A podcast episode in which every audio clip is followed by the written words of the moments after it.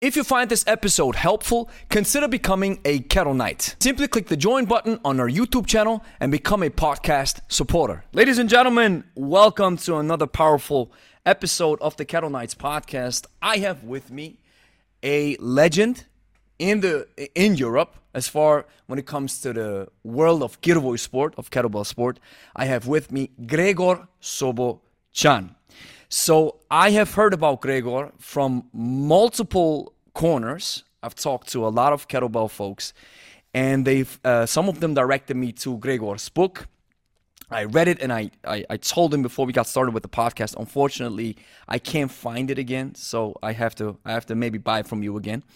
I will send uh, one copy to you. Yeah, that would be awesome. So I have to reread it, reread it, and I'm really uh, flattered that you're joining the podcast because it's always fun and always fascinating to talk to people who have achieved something in, the kettlebell world, not only from an athletic point of view, but also you've been a coach, you've pushed the idea of kettlebell sport and, and Girevoi sport. So, uh, Gregor, welcome to the podcast. Hey, uh, hello, and thank you for having me, and uh, also for the introduction. I haven't heard so many good things about me lately, so you can repeat it again if you want to. okay, so we're already friends, right? I'm assuming. awesome. So, Gregor, uh, as we always do with all the guests that we have on our podcast, please give a, your, give us your backstory. How did you get started with kettlebells? Why did you choose the kettlebell sport route? And your achievements and what happened until until now. So the story is pretty long. I hope we have enough time. Yeah, we have. We do. Uh, we do. um, I was a handball player, the European style handball. Um, I was not pretty talented. Uh, I mean, I, I could play, but um, mostly because I was a little bit stronger than everybody else. And as I was progressing up the leagues, as I was getting older, um, I was running out of the options to getting stronger. So I was searching a little bit for new material and how to get this edge a little bit more. So how can I extend my career among professionals? And I ran into Pavel Tsatsouline's book, Power to the People. As we so, all have, yeah, many yeah, of us have. Yeah. Everybody has. I suggest that book uh, to anybody, even though it doesn't have to do anything with kettlebells. It's more powerlifting stuff but at the end of this book i really liked it. I read it i think in two days and then i, I used the programs from it. So at the end of the book there were um, commercials for this rkc russian kettlebell challenge. Uh, so i was digging into kettlebells and i have to say this was before the facebook time. It was in 2001 2002 yeah. so it's before the facebook started so i was mm-hmm. started using the internet. I was 21 years old 21 22 so yeah, I was I was digging for it. I didn't have my credit card number, so one friend of mine ordered another book, uh, the Russian Kettlebell Challenge book, and we also had those videotapes. Yeah, of course. To explain for the for the young generation what that is. They're, they're, so legendary right now. It's yeah. it's it, it's legendary material. Yeah, keep going. Yeah, it was a videotape. There was this was before CDs or DVDs or whatever. So. isn't it isn't it crazy that you know this is 20 years ago, right? And it and it's it feels like it's been ages ago because so many things have changed, right? Technology wise, yeah. it's yeah. Now so you crazy. just click a few times and you have it on your on your Mac or on your computer. Exactly. I had to wait for like 14 days to, to send it from the United States. this is so crazy. Yeah, yeah.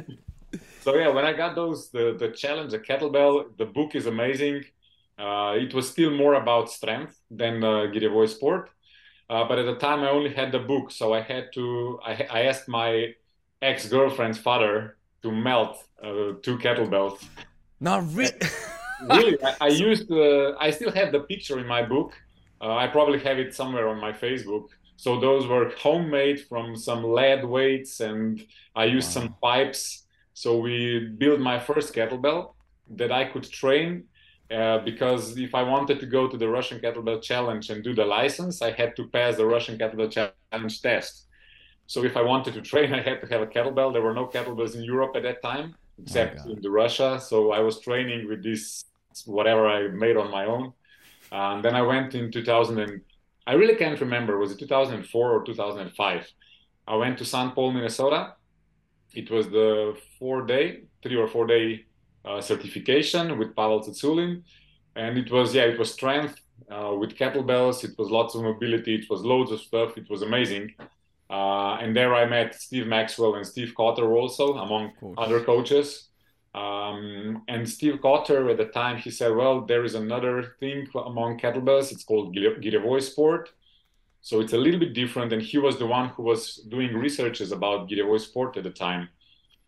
And um, a year later, I was invited to be a part of a staff uh, in Europe for the Russian Kettlebell Challenge level, level two um, in Denmark. So I went to Denmark. Uh, it was nice. One day before that, I broke my leg. So I went up with a cast. There is a video, a whole video of me lifting kettlebells, uh, doing seated version of snatch test, passing that test.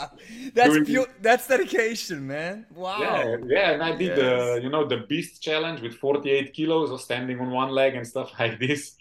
So actually, this was this you were was, pretty strong, man. This is yeah. Well, yeah, at the time I was really strong because uh-huh. I was uh-huh. training for strength. I didn't know about Girevoi sport yet, so my mm-hmm. priority was like three to five reps. Mm-hmm. Mm-hmm. The pull-ups, the press, the pistol squat, the deadlift. Mm-hmm. So yeah, I was doing this stuff on one leg, and when the RKC published that video, I became pretty famous. So yeah, they did me a big favor promoting that, uh, and it, it, the video was viral. It went like a million views all over is the it world. still is it still on somewhere it is i think if you write on youtube rkc challenge 2006 or 2007 denmark something like this let, let me let me just check for a second yeah and then the, the video is with the russian national anthem um, it's amazing it's amazing video especially because i mean so it, it was rkc 2006 denmark i think it was 2006 because i'm not sure if six or seven because I'm not sure which year I signed for that handbook. Yeah, there's some there's something in uh, RKC 2007. Maybe it's seven. Yeah, yeah, yeah, yeah. And then I have to. Starts with an intro yeah. with the red letters. Yeah. Mm-hmm. So mm-hmm. yeah, there is one part dedicated to me when I was passing the test. I got it. I gotta write this down. Yeah, this is. uh, let me copy this, man, because uh, you know I'm a. I feel like w- when I talk to people like you, uh, it, it's like it's it's I'm, I'm becoming a kettlebell scientist. I want to learn so much about, about this tool. And that's why I'm so I'm so honored to have you on. And then when you share stories like this, this is fuel for the fire I need to burn. This is fascinating, man. Wow. Yeah, I mean, and, some, sometimes I forget what what I went through, and then when I have to tell the story, I kind of feel it, comes back, right? Yeah. Yes, yes. And I mean, I, have been certified by Steve Cotter in 2019, so he's my sensei. Ah, and uh, yeah, so when when you when you shared his name, I mean, he he was also pivotal, right, in moving the needle. Yeah. When it comes to kettlebells, a little bit towards the Russian way of training, especially when it comes to the ballistics. But I'm getting ahead of myself. So yes, then you had this famous incident in Denmark. Yes. Yeah. Uh, so yeah, that at that time, uh, RKC was kind of falling apart. There were some issues inside. I don't know what it was. And then Steve Cotter told me about Valery Fedorenko, the guy who also moved to United States and who introduced him to kettlebells, to Girevoi sport. And actually, it was Steve Cotter who was the first guy, the first coach who put uh, kettlebells on the video. He put Valery Fedorenko on his uh, encyclopedia of kettlebell lifting, something like this. Mm-hmm. It's five-hour videotape. Yeah, it's crazy. It's amazing yeah. material. I really, yeah. really liked it. I'm still using stuff. So yeah, then I decided I will go and check who this guy is and what kettlebell sport as a sport really is I went to Greece for my first certification. I met Valery there. I met his coach, uh, Filikidi Panteleis. Uh, there was also Steve Cotter and some guys. So um, yeah, I passed the certification. It was not really um, physically that hard, but technically it was something completely different. So it was the 1st mm-hmm. time for me, and I immediately told Valery, "Well, master of sports that sounds so cool. I want to be master of sports." Though I had no awesome. idea. I had no idea what it was what what it is, right? Yeah. yes. It was 2007 in the summer, I think. I think it was summer 2007, and then two years later, in 2009, maybe I'm, I'm mixing up a little bit of those dates, but mm-hmm, mm-hmm, around those, yeah. those times, I went back to uh, to Greece for another camp. Uh, also, Valery was leading it, and I was already preparing for my Master of Sports, and it was the first time I failed. I, I didn't do the numbers because uh, yeah I just wanted it too fast. I was training just hard, not smart. So yeah. And you were already you were, just for people uh, to understand it. You were all uh, already using double thirty twos for the master yeah, of sport, right? I started mm. to use double thirty twos too quick. Uh, I know that's a mistake now because I was really strong from all the powerlifting and all the jumping and all the athletic stuff I did. So I was really Mm-hmm. strong. My endurance was high because I always like to run and stuff like this. So I felt, well, if I can lift it once and I build my endurance, it's gonna happen. But uh, yeah, it, it doesn't work this way. So you have after that, I, I went back to 24s and uh, Valery made me do 10 minutes with 24s and then a little faster pace and stuff like this. So hmm Yeah, typical yeah, preparation. He, yeah. he taught me, yeah, typical preparation. He taught me most of the stuff I know about kettlebell sport. Mm-hmm. So um, in um, then I was invited to be part of World Kettlebell Club or World Kettlebell. Yeah, it was WKC. Uh, yeah, like. WKC e- exactly. Yeah, I was I was head coach there for Europe, so I was doing lots of certifications in Europe for them. But at one point, they decided that uh, Europe is too small and that there's not enough business, so they just let me do something on my own, but not not under their brand. So this is when I opened my own brand, European Girevoy Sport Association. So it was EGSA, which later on Ah, That's your thing. yeah, yeah, yeah, yeah. Ah. That's my thing. I opened this association. I started this movement. So with this movement, everything in Europe started. Um, I licensed probably over 1,000 uh, coaches in Europe. So it started in Croatia with one of my friends. Yeah. Uh, and, then in uh, I did a lot of them in Vienna, and then I went to to Germany, Netherlands, uh, Wow. all over the world, and then Portugal, Spain. So I was all over the world Wow. doing my thing. And uh, in 2010, I'm pretty sure it was 2010, um, I was invited by WKC for my last seminar, uh, where I passed my Master of Sports in biathlon. So they had a little bit different rules, which was, I mean, they were cool on one side, but uh, I can explain a little bit more later. Mhm. But I managed to do the required number of reps for Master of Sports. And then when I came home, I was like, well, I wasn't really happy because I, I knew at that time there's another title that's called Master of Sports International class, Yeah. like yes. like miles away from what I, I did. And then um, at some point, I was a little bit bored with Valeri's system of training because I like variety, and Valeri's training had l- little variety in it. Mhm, mhm. So I asked uh, Ivan Denisov Oh, yeah. to help me. So he was my coach for two years, and I progressed a lot. Um, but his way of training was a little bit too heavy for me. Hmm. I mean, it was lots of lifting weights. There were lots of heavy kettlebells. Um, so I, I couldn't really relate to that. So in in 2013,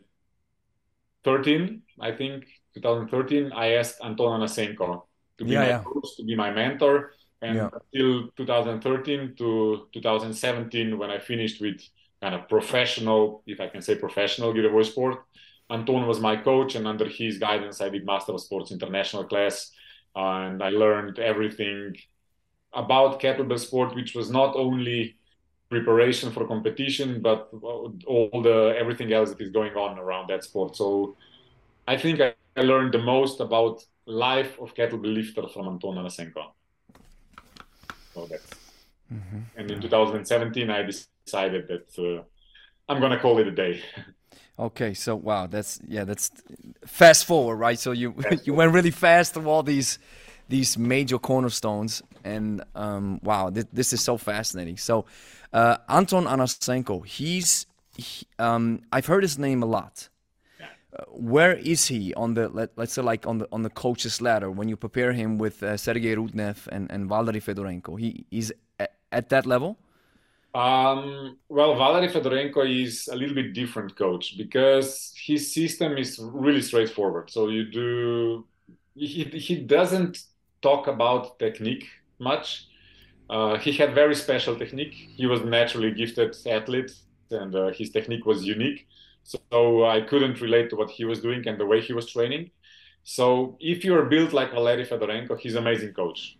He, he can do it, but uh, I'm not built like him. So my rack position was not as good as his was. So I cannot stand in a rack position for a long time. And then uh, Ivan Denisov was the first who said, "Well, why stand? Just leave them. so don't don't just stand and go slow. Just go faster. Just go fast. Yeah, yeah. Just yeah. go faster. Yeah." And Yeah. then I had So- to use lighter. Yeah. So it's the idea, right? That, and that's what I've learned as well. When it comes to the body type, you, if you have a short torso and long arms, you have the perfect recipe for a solid rack position, which allows you to rest more. So therefore, you will probably be able to crank out more reps at the end because you have more or not as much fatigue is setting in. But when it comes to a, a different body type, so for example, you have a long torso, you won't be able to to rack uh, to to find a solid rack position. So therefore, you have to go fast, right? So that's that that's one point, and that's because I've talked to Valery Fedorenko as well. I've had him on a podcast. I've talked to Sergey Rudnev. I've had him on a podcast. So that's why I and I'm also fascinated with, with, with kettlebells just in general. I'm I'm I'm not I'm not a dude that that is even though I, I love what it sounds like or master of sport or you know I think I had Arjun Jernakov also on, on the podcast. Uh, the guys doing the belts and the shoes. Yeah, I know, I know, I know personally all of them. Oh, awesome. Yeah, yeah, yeah. The- the- I mean, the kettlebell sphere in that regard is not that big. You probably also know. Um, oh, always when I I have so many names in my brain and then I forget these names. Um, Svetlana Daniliuk, Oh yeah, of course. right, right, right. So, Yeah, yeah. so all these the, these folks, it's not a big sphere, so you know these names, right? And um, at the end of the day, even though I like the sound of, of, of, of this title, the the the preparation for me sounds so not maybe not boring, but maybe I'm not I'm not as as an athlete as I as I should be in order to prepare for this. So I have my brain on my mind is wandering into different things like building my business and building a legacy. But um, let's and let's jump to this point real quick. So, what happened afterwards, right? I mean, you have come such a long way. So, I would assume that you're you're still into kettlebell sport. A little bit. Okay, okay. So, you know that that sounds so funny for a person who who, who has achieved this much, right? Saying, "Oh, I'm just a little bit in kettlebells," right? So, so what happened? What happened? Um, the politics. That's uh, usually the issue. So in Slovenia, uh, if I wanted to do certifications in Slovenia and had coaches like properly, not just give them some diplomas, I had to um, like establish the Slovenian Girevo Sport Association. To establish this, you need three clubs. So I opened one club, and then we had two clubs, so we could do the association. And then we had to run this association for two years, so that we became officially recognized by the Olympic Committee of Slovenia. Wow, Yeah, we, we, in 2000, that's big stuff. yeah, it was really big. In 2015, uh, we were officially recognized by the Olympic Committee of Slovenia, and uh, of course, I was the president, which I didn't really like because I'm not a person who want to run politics or stuff like this. I really want to be a coach, and that's it. But at that Mhm. point, I was the only reasonable solution because I was the only one who knew all the people. Mhm, I spoke Russian, so when we went to Oh, you also spoke Russian. Wow. well, um, I was forced to because I went to lots of camps in Russia. I went to lots of competition in Russia. So no English, Russia- my man. Hey, Yeah, there's no English. There's no English letters. So to, oh, the Cyrillic, right? Yeah, yeah, yeah, yeah. yeah, it's really so. Learn it. Yeah, so, so Oh, then, you know, and then it starts. You have to pay some money to the Olympic Committee, and then you have to pay some money to the bank.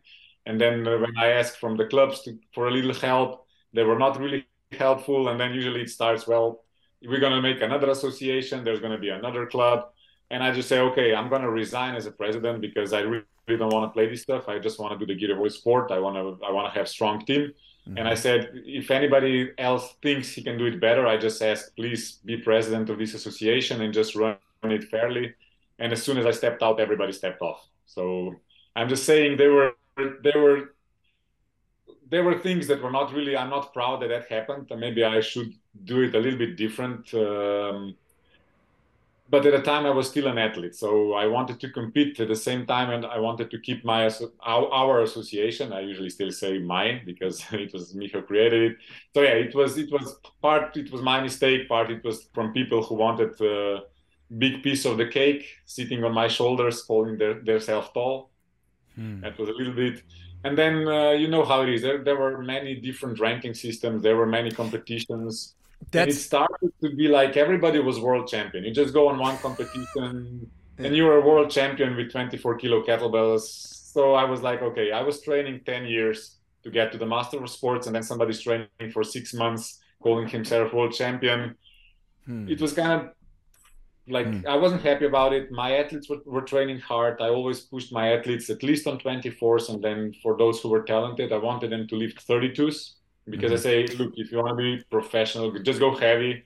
But then yeah. there was a solution. You can just go for one competition when 24s were like enough for Master of Sports, and then people were getting Master of Sports with 24s. That yeah, I couldn't stop it. So it was like that's questionable. I mean, if if you're lifting if you have been lifting kettlebells for more than let's say like two months yeah.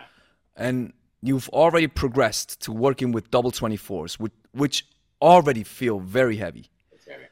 and I'm, and let's let's not even talk about the 10 minute set just racking double 24s right and then jerking them and working with them so i had to do i remember i had to do for um, steve cotter's certification the level one was that was not that hard it was uh, 100 hand-to-hand swings, 32 clean and jerks, and 60 snatches and 30 squats with a 20 in order to pass the CKT1 test, which I still think is an awesome workout as well. And then the CKT2 level was a was a, some sort of a biathlon. It was 40 jerks with double 20s, and then 100 snatches with a 20. All right. And I remember it, because something resonated when you said, you know, I was pretty strong back then, and you already built the endurance. I think back in 2019, because I was all also rather let's say like bodybuilding, powerlifting more with heavy weights and lifting a lot of stuff, but I wasn't really used to kettlebells. I was able to muscle through these 40 jerks with catastrophic technique. And when I look back at it, I'm like, wow, how did I pull it off? But I think it was adrenaline, of course, because it was test, it was competition time, and I was already I was strong enough, but it was it wasn't wasn't beautiful. but I managed to pull it off. So the that that's my let's say like my experience with competition. And then i uh, recently did it again with double 20s uh, just just a jerk. I've done both. I did both. 20 jerk and 100 snatch. And it felt more comfortable mm-hmm. but it was still it was still a decent challenge. And i think i have gotten the hold of it to a certain extent for these exercises uh, when it comes to the ballistics especially. Yeah. And double 28s are already another beast. It's like, oh, it's eight kilos plus. So it's oh my god. So the rack position's way heavier. Even if even if you have a solid body type, it's still heavy. And double 32s is just this is for people who don't know it, it's just a major difference. So I know that I can kind I could consider myself if I was competing officially as I think a CMS, right? With double 24s. With 24s, you can get to CMS level, yes. E- exactly. So I would not allow myself, or I would not allow anybody to call me any type of rank if I know if I'm supposed to get Master of Sport, I mean, and you did MSIC, right? Master of Sport International Class. So that's another level. And then you have Honored Master of Sport. That's, I mean, right? So well, honored master of sport, it's not a number. We can talk about this a little bit. Yeah, yeah, yeah. Please share it. But but the idea is you have to understand that there's just such a major weight difference, and you have to respect it. And if you're not able to pull it off, you're not supposed to call yourself this. It's just basics. If you haven't won the gold medal at the Olympics, you're not a gold medalist. Well, it's like uh, you know, uh, previous weekend there was a marathon in Slovenia, in Ljubljana. There's every every year here in October. So yeah, if you go for a marathon, it's 42 kilometers, and then of course you have those versions for people who likes to do like half marathon, and you have for people who just want to go 10 kilometers. But you know, people still writing on Facebook, "I ran marathon," and then somewhere below they say it was fast 10k so you didn't run a that's, marathon. that's not a marathon. Yeah, it, it, was the event. there was yeah. the event, but it was not a marathon. So yeah, it was the same with kettlebells. So why say you're, you're a master of sports if you only ran 10 kilometers? So exactly. maybe I was a little bit too much offended because I know how much hard work yes. I um, in. 100% with then. Yeah, I, did, I didn't want those people to stand beside me and calling them self-taught. So that's maybe it was my mistake, but I'm not sorry that I did how I did it. But there's still, I mean, there's still a certain pride attached to it if you know how much work or how much effort that went into the preparation. And now you think this this guy or this girl next to you is is shortcutting exactly. their way to success or their way to calling themselves a name. It's just like a PhD or a doctor's degree. Oh, exactly. You, right? You, you, I didn't go to university, so I don't have a PhD. I can't call myself doctor, right? I, I, I mean, I think there's even some universities who, who have honorates, right, or on doctor honorates degree, something like that. That's still not a PhD. You still, or that's still not a doc for, for the European sense, right? That's still not a doctor doctorate degree. You haven't passed the test. You didn't go to university like this. You didn't study for four years. You didn't have to do a thesis. So you're not it. That's right. Point blank. That's a great example. And if you want to do it, go to uh, right. Sit into class and do it. That's and a great the, example. And by the way, did you see the guy who, uh, when, when it comes to marathons, did you see the guy who ran it in two hours and six minutes or something like this? I was, I was, I mean, I used to run a lot, and I think I could run with him for like 500 meters. and then he's like off. that, that, I think he runs 20 and something kilometers per hour, 21. So I think I can hold this pace maybe for 500 meters if I warm up well. well, and, and, and, are, yeah, 15 amazing. years younger and stuff. Yeah, yeah, but exactly. ima- imagine, I mean, two hours and that's like that's that's a pace that's just it's just like when you see when I watch Markov or when I watch uh, Khvostov, uh, Alexander Khvostov. I wanted to have a podcast with him, which we have to repeat because the last time we tried it, he had some problems with some issues with Zoom, so we have to repeat it. So when when I watch Khvostov, uh, Khvostov when he does uh, 32 kg snatch, which look which look like it's look it looks like a 16 when I do it. Yeah, exactly. And then he's picking up a 40, a 48, and then he attached some weights, and then it's a 50, 56 something snatch it's just amazing. I mean, there's just what do you think? How much how much goes into preparation and how much goes into genetics? What's your what's your point of view? Well, for something like even Markov is doing now, there must be loads of genetics because uh, in 2017 I met him in a camp in Russia. So he was still a, a young boy. I think he was like 18 or something. Um, or no, he was yeah something like 18, 19 years old, and I think um, I even beat him in this competition because uh, I was on top of my I was in peak of my preparation mm. at the mm. time, peak of mm. my form, and he was beginning, so it was small competition uh, after the camp. But uh, they told me, yeah, look, this guy's gonna break world records. So for something like this, or for something like even Denisov is doing, or Anton Anosenko, or even Khvostov, yeah, there must be some genetics. Hmm. But I know how hard those guys trains. I, I, was training with everybody. I was training even look uh, even Denisov was at my home for 14 days. Anton Anosenko was at my home for 14 days. And those 14 days I was training with them, running in the morning, snatching afterwards, jerking in the evening, lifting weights, living the Russian style. So they do wow. this for 15 years.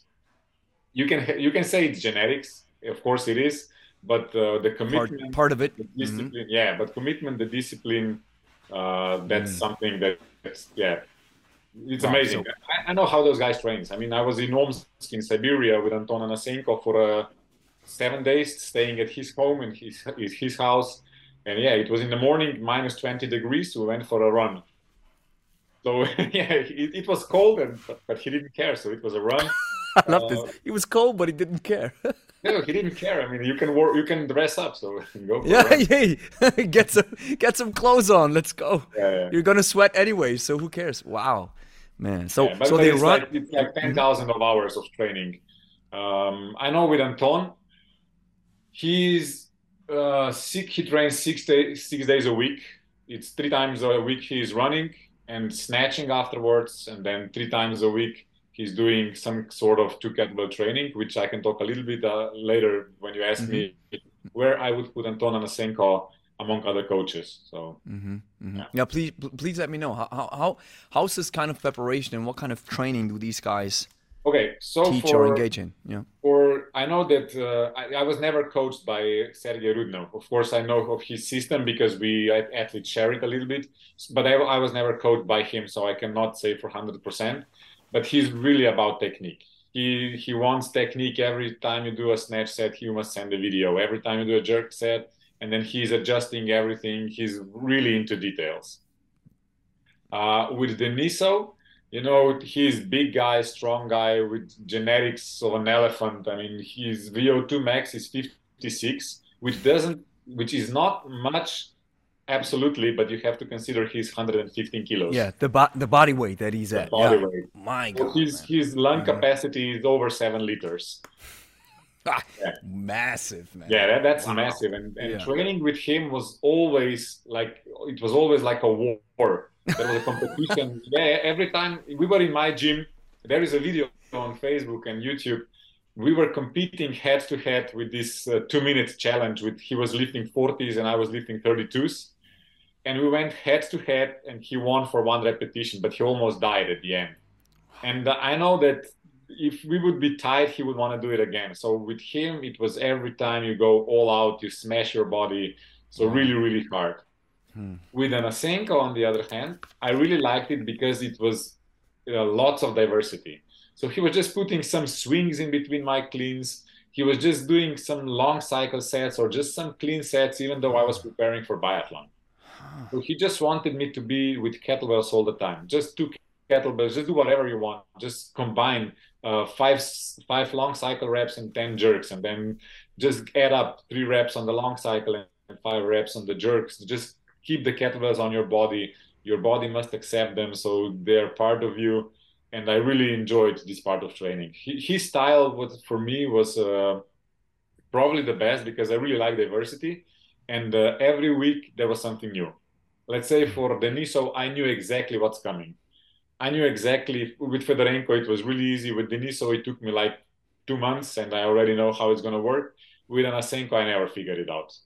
So he was Mm. always making small challenges, Mhm. and he knew for every athlete, this is amazing. For every athlete, he knew what he can do on the competition with, let's say, for me, with 24 kilo kettlebells, he said, Look, you can do 175 reps, and I did 173.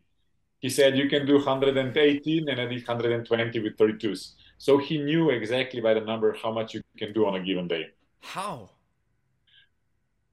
I, don't know. He, I mean, he wrote every training down on, Ah. a paper. He, he, he had everything about from every athlete, and um, Wow. So it, Anosenko, right? yeah, Anosenko. Yeah. And he's, if you will have him on the on the podcast, I think he's one of the warmest person you will ever host. Where where can I find where can I find him? at the moment, I can't find him because of the situation in Russia. So Uh-huh, I haven't talked to him in over a year and a half. So Ah. uh, I Mm. think you can Mm. reach him over WhatsApp.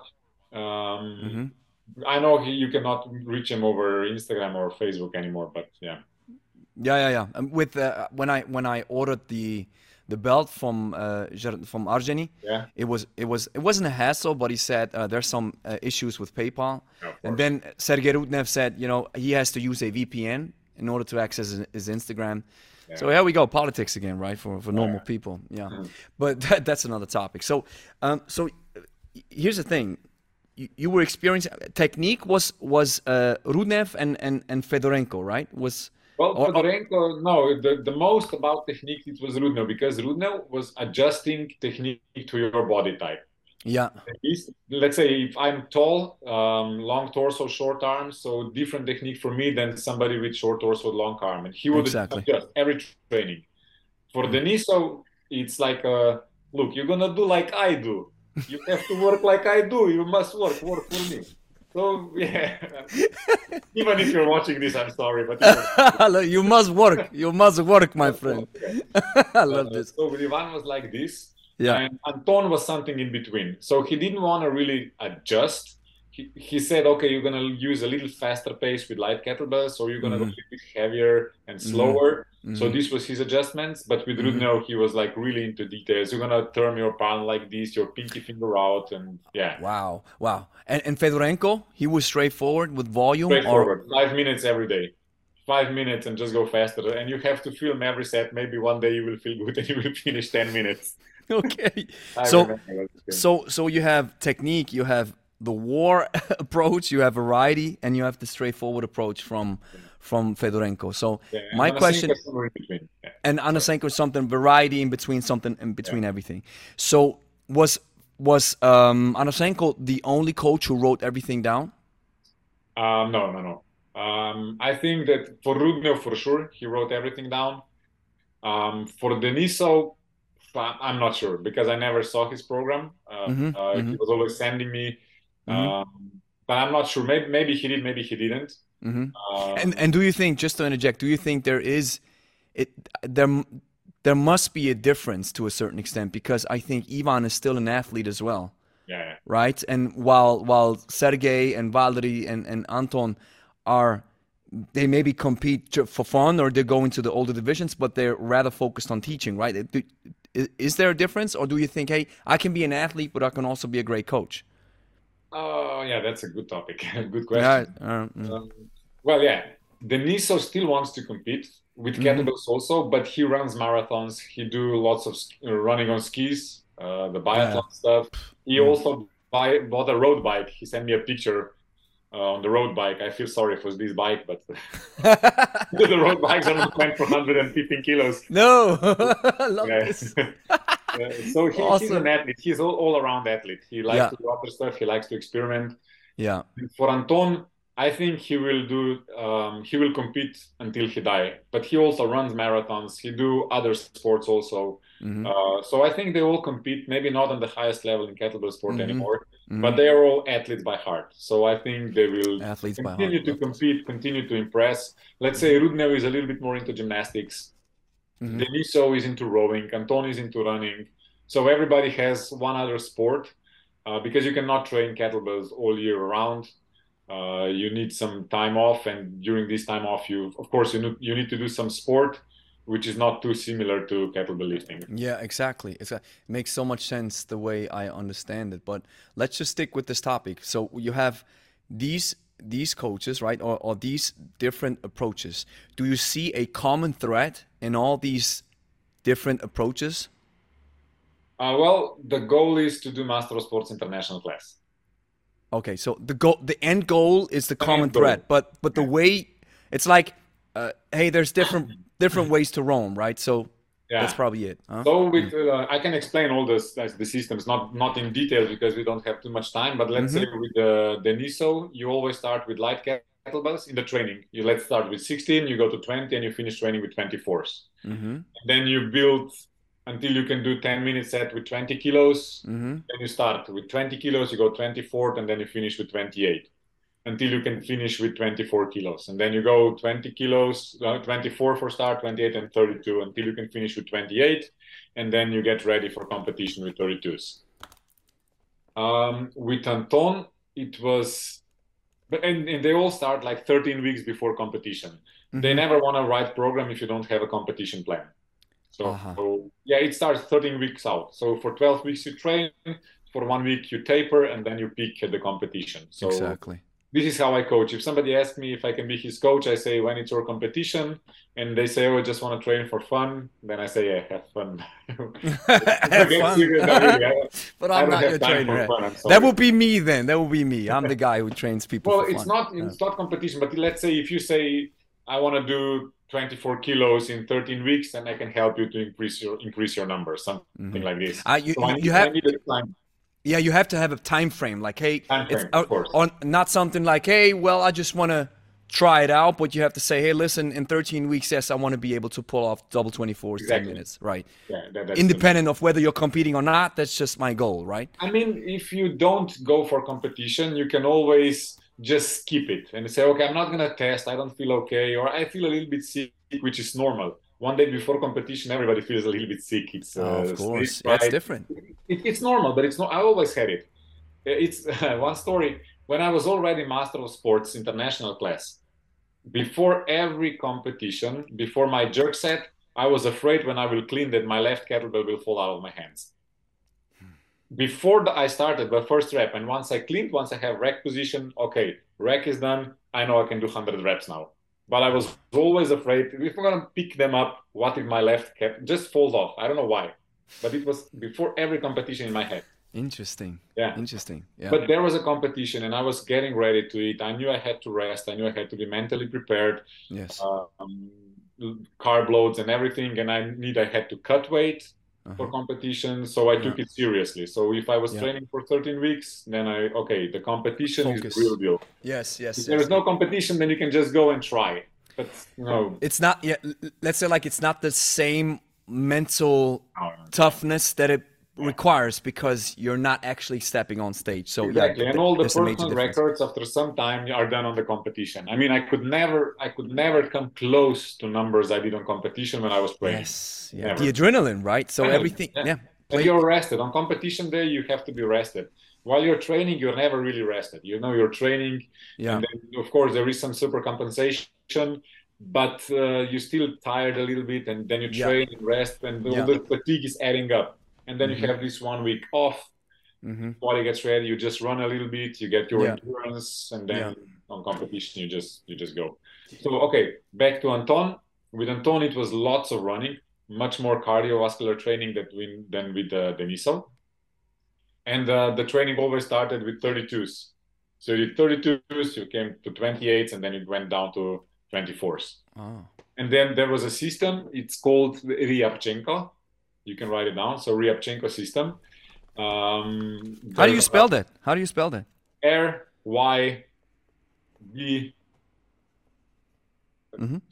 Uh, something like Ryabchenko. I, I can then send it to you. Yeah, yeah, send it to me. Yeah, yeah. yeah. I, I, have the, the whole protocol down. Um, it's a it's exponential system. I really really like it. So because in three weeks you really build up high, but then it's a huge deload and you build up again and a huge deload and you build up again. Yeah, yeah. It's I I really like that system a lot. So when when I'm training athletes, I'm using this system mm. because out of three weeks, the first one is really easy. Second one is somewhat hard the third one it's really really hard but the third one it's almost like you're competing so you're getting your body ready for competition and your mind also and then you go down again and you know two weeks are going to be a little bit a little bit harder but not that hard and then you go again and so you repeat this three times and then uh, you go for the main competition it's like a taper system right so you go taper up and you go yeah. down oh.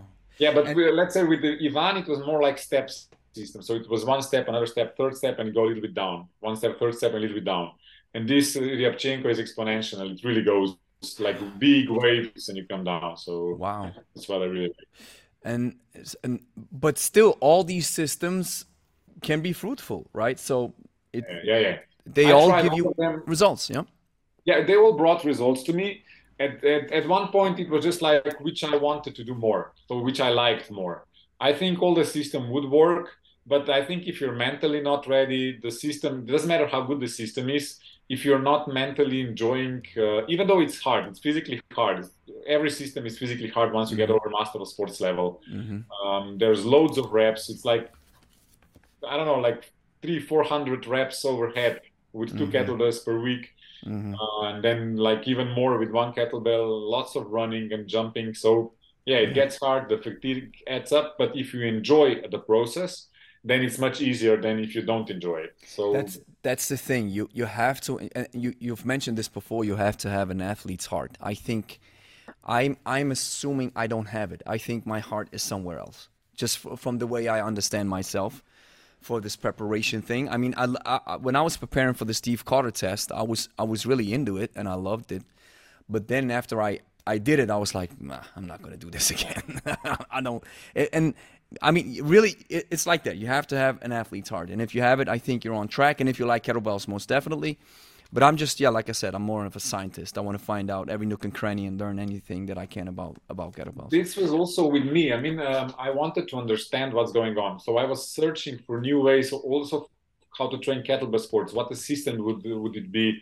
Um, why does Anton use those things that he yeah. does? So I was writing yeah. everything down. Uh, yeah reading books from let's say I, I was always comparing kettlebell lifting with rowing and uh, this was the the mind shift that i did uh, and that helped me a lot because lots of people say the kettlebell is weightlifting sport which yes. is not kettlebell is cardiovascular sport yes yes so the the weight is just making you harder it's like cycling uphill or rowing really fast so you cannot say it's lifting weights because um, your heart rate goes up. You don't want to tense after every rep. Um, and this is very diverse the hard style from the Girevoi sport. Yeah, we have to talk about this too. Yeah, most definitely. Just yeah. writing it down. Yeah. So that, that's the big. That's the biggest difference. Uh, and if you, once you start to understand that um, you're not just lifting 32 kilogram, but you're um, expressing power per minute, let's say. Yes, so you shared this in your book. Yeah, I remember this. Yeah. yeah, so this is from from the rowing. So if you're lifting 32 10 times a minute, you're lifting 640 kilograms overhead in one minute. Yeah. So 640 kilograms, if you go down to 24, so you have to lift them 15 times. So basically, if you're lifting 32s and 24s, uh, 32s 10 reps per minute and 24s 15 reps per minute, you're lifting about the same the same volume. Mm-hmm. Yeah. Mm-hmm. But then I figured out, well, resting with 32s, it's like uh, three seconds, and resting with 24s, is only two seconds. So if you add up those seconds in rack position, you know that 32s are much heavier than 24s. Mm-hmm. So you cannot just go mathematically and this is really big jump. So once I understood this, I, I understood that you have to go 20, 24 and then slowly go up to 26 kilograms. And when I was in Russia, in uh, St. Petersburg, in Sergei uh, Rachinsky's gym, he has kettlebells from six kilos and then seven, eight, nine, ten, up to 44 kilograms by one kilo. A singles, interesting. A single. And then um, when I came home from this camp, I called my guy, my friend in Serbia, um, and I said, look, you're producing kettlebells and I want seven kilo kettlebell, nine kilo kettlebell, 11 kilo kettlebell. And now in my gym, I have 100 kettlebells from six to 20 kilos by one kilo, and then 20 from 20 to 40 by two kilos. And then I have 44 and 50. Oh, awesome. Yeah, and yeah. those jumps are really small and it, it's easy for the body, it's easy for the joints. It's uh-huh. much easier to progress with uh, if you have small jumps in weights. That's yeah, because that that's kind of like a little bit the unforgiving nature of kettlebell training. It's like, hey, when you move up to the next weight, it's it's plus 4 and if it's doubles, it's plus 8. Yeah, I mean, you're yeah, yeah. This is tough, and I felt like you know we're training normal people with kettlebells, and I felt like especially for women, the the two kg increments are way better yeah. from the 8 to the 10 to the 12 to the 14 yeah. it's it's just it's way better because right. the, the jumps are sometimes so tough in the system that they cannot handle it. The 8's too light but the 12's then too tough right? Yeah, so yeah, it's yeah, 50% most, increment yeah it, it's it's it's it's tough. So uh, here's what i want to ask. You mentioned it uh, in the conversation. Now first of all before i want to jump to this here's what i know about preparation and that's what i've learned from from the russian system by reading books and talking to these guys on, on the podcast. It's you have these preparation phases, right? So you have the GPP phase, you have the SPP phase, then you have the competitive phase and the post period. And these four phases are most of the time always uh, uh, incorporated into a preparation. And when you go through your mind when you when you had these four uh, uh coaches, was that the same? Was like, hey, we have first we have GPP, then we have SPP, then we have competitive, and then we have post competitive, or was it like, hey, everybody had their own style and it all worked? Well, with Anton, um, he wanted me to be without kettlebells, and the same with Deniso, without kettlebells during summer. So I was running or cycling or swimming or whatever I was doing. Just like two times a week, I was doing some snatches to keep my calluses on uh, because I wanted thick skin on my palms for the preparation. Uh-huh. Yeah, that's uh, that, so. This is that. That was it. So I was doing lots of runnings and other stuff. So with Anton, it was a little bit more running. With Deniso, it was a little bit more lifting weights. But then 13, 13 weeks out, you start with kettlebells. So um, with Anton, it was always for the weights. He didn't pay too much attention. It was four sets, uh, four sets of ten squats. Uh, it was pull-ups, dips, um, and maybe some light deadlifts, mm-hmm. something like this. So yeah, he so- didn't so that's Jep, some some GPP, right? Mm-hmm. Yeah, that was GPP. Yeah. Yeah, yeah, yeah. Then for the SPP, it was uh, lots of swings. Uh, so he was he didn't want me to do swing only, so he made me do like swing and snatch, swing and snatch, or two swings and snatch, so I could really extend for six or seven minutes per arm the 32s. Um, with Ivan, it was different. So at first, like for first three weeks, there were lots of lifting weights and a little bit less kettlebells because the kettlebells were light and then the closer I was to competition, the less they were lifting weights, the more they were lifting kettlebells and running. So yeah, mm. but yeah, of course, this, those are professionals. This is just not, not something. Well, let's try this. It's a hmm. professional mm. plan. Those are professional coaches, and uh, everything is Uh, like yeah, and then you have to you have to, as an athlete you have to have the required mindset to to follow the program and then push through, right? It's not something where you can be like, hey, today I don't feel like it. Well, that doesn't doesn't work. matter Yeah, that doesn't matter. You, we still do it. So, so uh, here's the thing. Um, do you know a guy named uh, Thierry Sanchez? of course. Oh, you're saying. Yeah, I met him twice. I met him first time in or, or three times. First time in Switzerland when I was doing the WKC, then second time I think in Germany and then on one competition. He's Danish guy, yeah. Ah, he's a Danish guy. Yeah. Well, Because he's I- a Danish guy with a French name and a Spanish surname. Yeah, awesome. Yeah. International mix. Yeah. So I, I I've also read his thesis, or his. He also had a book out, and um, or just a small. It, it, it's not a lot of pages. And uh, do you know what book it was? Because I'm just pulling it up right now. Um, I think I had it. I think I read it also, but it's so long ago that I really can't remember. All right, it's it's kettlebell sport and athlete preparation. Yes, and it was 2009. Yeah, yeah, So- that's at the beginning. So we no, let me say like this: nobody of us didn't know anything about kettlebells at that time. So we read something, we learned something, and we were really, really smart because we didn't know how stupid we are. So, I love this. yeah, and you see, then you see these uh, an old image from Denisov and stuff. But here's one thing that he says, which I think is fascinating. And you you shared something, which is um, which was kind of similar in your book, if I recall it correctly. So let me just open it up and read this to you. And because we want to talk about a little bit about these physical qualities. So um, let me just search this phrase. So here he goes. He says. Uh, Sport requires a special hybrid of strength endurance that is specific to the sport. The East Europeans call it special endurance. This is seen by many authorities as one of the main qualities of a Girevik. Strength endurance, as we define by conventional strength training, is not a guarantee of achieving good results. The duration of strength endurance exercises rarely goes over three minutes, and repetitions are continuous. And now he says, which I think is so interesting, um, just just the basic uh, uh, uh, gist of this is when you are lifting with kettlebells. You said it's a cardiovascular sport, and he's saying something like it's it requires some sort of special endurance. What where would you put it? Because it is not pure endurance because that's running, rowing, cycling, cross country skiing. Even though rowing, like you mentioned, right? Rowing is a little bit similar, but with with the kettlebell, which is so special, is you have a 70 kg body weight guy lifting. I mean, uh, uh, Johnny Benit, um, Oh, Benitez, Johnny. right?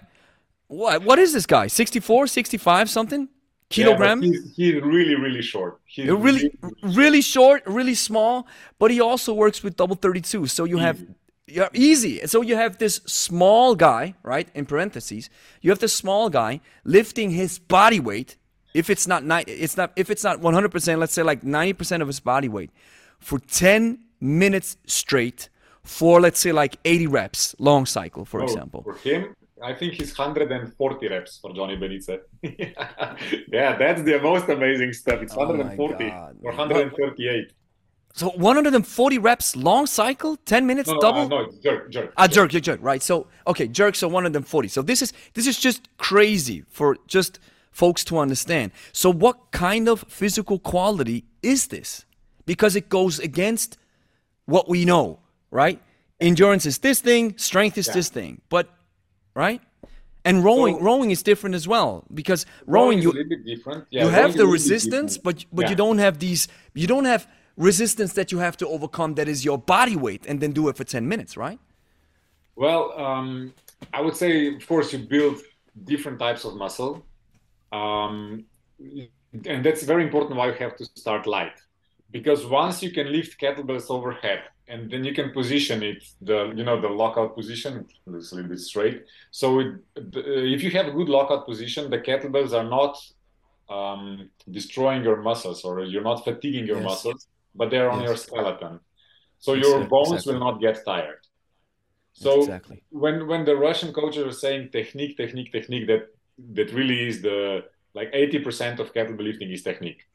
I'm not taking anything away from the physical preparation, but I know lots of guys who are much stronger than I am. I know lots of guys who have more endurance. I know lots of guys who have more endurance and are stronger than me, but they cannot come to five percent what I what I did with kettlebells. I'm not bragging. It this this is just how it yeah, is. I understand it. I understand. And just to interject, to interject, uh, uh, Gregor, I had one guy. Uh, his name is Nikolai. He's producing these uh, pro kettlebells. Right. Um, the kettlebells with a special uh, oh, yeah, surface. Yeah, yeah. He, uh, he, just we just had an email conversation. Then, and I think once he replied to me via a video. He said he said a similar thing. He said, "Hey, uh, kettlebells or kettlebell sport is 80 is, is a lot of technique, which I agree. But then he followed up with saying you can be out of shape, and if you have good technique, you can still pull it off. Yeah, it's going to be a really extreme example, but let's say everybody knows LeBron James now. Yeah, he's much stronger than me. He's he has more endurance than me, but he cannot lift kettlebells. So. Mm-hmm. I mean, he cannot do he cannot do many. Yeah, yeah, yeah. I, I, I, get it. I get it. But so, w- would you say that you can be out of shape, not having trained for like let's say like one year, and because your I mean technique is still solid. Let, let's let's assume, and then you can still pull it off without the required fitness. Do well, you think? Pulled, pulled what off? Yeah, that's the question. Yeah, right. Yeah, but but I mean, if you don't have, uh, yes, uh, we understand this technique, but you still have to do. You still have to have the the GPP, right? If you don't have this, or or it, it's gone, but you still have the technique. What do you think you will be able to just, I don't know, what, 10 minute set with double 32s, maybe not your, your big numbers, but do you think you could pull it off? Um, if I take the like four weeks of training, yes. Yeah, but still, you need some prep, right, to yeah, get just the system back. And up. I'm training a lot. I'm training a lot. My endurance is high. My strength is a little bit low now. But uh, let's say if I don't do anything for I don't know, I can't imagine, but for one year, mm-hmm. um, I will be able to do uh, 10 minute set with 24 kilograms. No problem. No problem at all. Let's say if I go for jerk, I would be able to do 100. Hmm. No problem at all. I, I, think now that I'm not lifting since, what is this, for four years, I'm not doing double kettlebells. Um, wow yeah, for four years I'm not doing double. I'm still doing snatches because sometimes I have to show on some seminars, so I don't want to be uh, completely out of technique and shape. yes. Um, but mm-hmm. if I use maybe two trainings just to get my body back to the rack position and overhead position, I can pull up 100 jerks with 24s mm-hmm. without any preparation because still the technique is there. Mm-hmm. Yeah. So technique is the mo- uh, but I see this. I see. It. I mean, I see this when I I've done some reactionary uh, reactionary content. I was reacting to a, I think it was a powerlifter. He was doing the Highland Games, and he almost died with a 24 kg Turkish getup. Yeah. And I was like.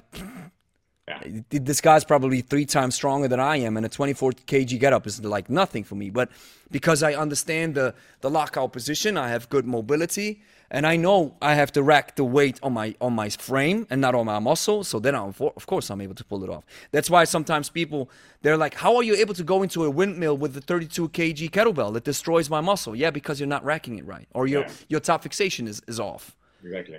All right. So, uh, but, but so I, I would say the technique is first. Then, um, of course, you have to be strong enough to lift 32 kilogram kettlebells overhead. But mm-hmm. if you can jerk them once and lock the perfect position and stand in this position. And if your rack position is good enough, so you can at least relax your shoulders, if not the quads also, then you just need to build the endurance. It is special endurance, but um, the most scientific approach to this was by Ivan Denisov. So he was saying if you're going fast pace, then it's something completely different than if you're going slow pace, mm-hmm. which is true. Now imagine if you want to come from point A to point B, if you walk normally with normal pace, you're not going to get too tired. Mm-hmm. But if you go like heavy walking, which means lunges, mm-hmm. you will not be able to go for 10 minutes. Mm-hmm. So people who don't know how to lift kettlebells, who don't have proper technique, they are doing lunges for 10 minutes. And for us who know, we are just walking for 10 minutes. And if you're in good shape, then you're running. So this is the comp- comparison that I would say. No technique for kettlebells is doing lunges if you have good technique but you're out of shape, it's like a walk in a park. But if you if you're in a good shape, then yeah, there you you're running. It's you're like running. cardiovascular training. Yeah. Ah. And so so it is the cardiovascular part is big. How how would you say how important is strength? Um, I would say strength is important, of course. But let's say I was lifting when my squat was 130 or maybe 140 kilos for five, six reps. I was never lifting heavy on the squat. Um, I could do 120 jerks, and then when my squat was 180 kilos, I could do 120 jerks. So, yeah, it didn't. So uh, until some point you have some diminishing returns. Yes after yes. that point that it doesn't make any sense anymore. Aha. And and wow this this goes uh, this goes in line with what the russians say or with what the with what this this special kind of preparation from the russian with the gpp spp and and competitive and post comp that they say when you are building strength, and I think this comes from Yuri Verkhoshansky as well as Dr. Michael Yessis. Some uh, I, have had Dr. Michael Yessis on the on the podcast as well. He was the guy who translated um, uh, Yuri Verkhoshansky's work. Yeah, yeah, and he said, strength. When you're building strength, there comes a time when you have to apply this type of strength into your sport. And if you don't do it, it's like you said, there's diminishing returns and you're wasting probably energy because you're now building this huge amount of strength, which is not, which doesn't correlate with the sport, right?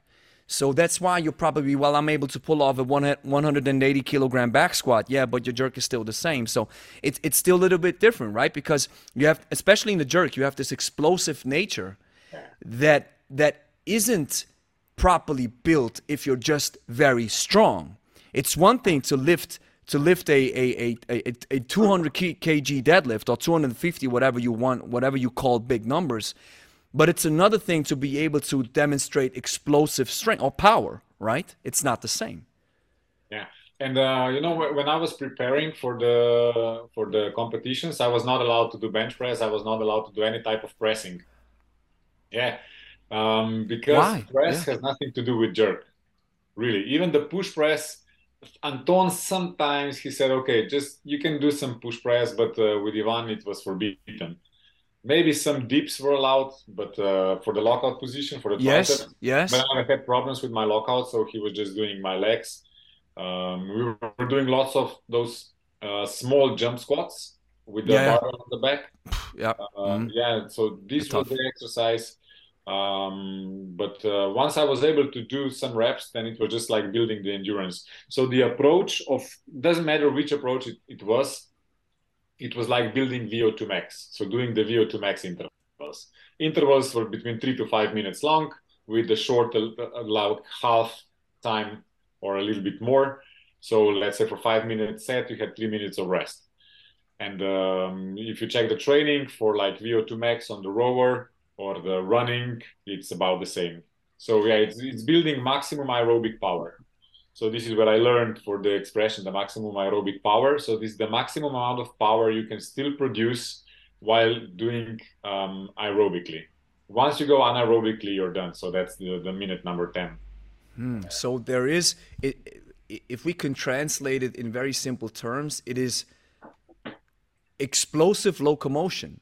Yeah, yeah, exactly but it has to be frequent enough. So if you're just doing like six reps per minute of jerk, it's not locomotion anymore because you're standing for too long and the muscles are tight for too long. And what happens to the heart muscle if the muscle is tight yes, for too long? Yeah. The heart is not beating and it's, the blood is flowing explosively Ex- into the heart. Exactly. Yeah. Exactly. So the heart rate goes up, but it goes up anaerobically. So it's not the the continuous work. So this and it doesn't build and it doesn't yeah. build your endurance, right? That's exactly. that's one thing that I've learned from the cardio code from uh, Dr. Kenneth Jay's book. book. I read it in two nights, yeah. uh, two evenings. I, I, I, read it, I think, one month ago. I read it when it, it, came out, and I read it again like like two months ago because it's such an amazing book. So, and so many scientific references where he's really bringing down or yeah. really driving home the point that you don't want to have a power lifter's heart.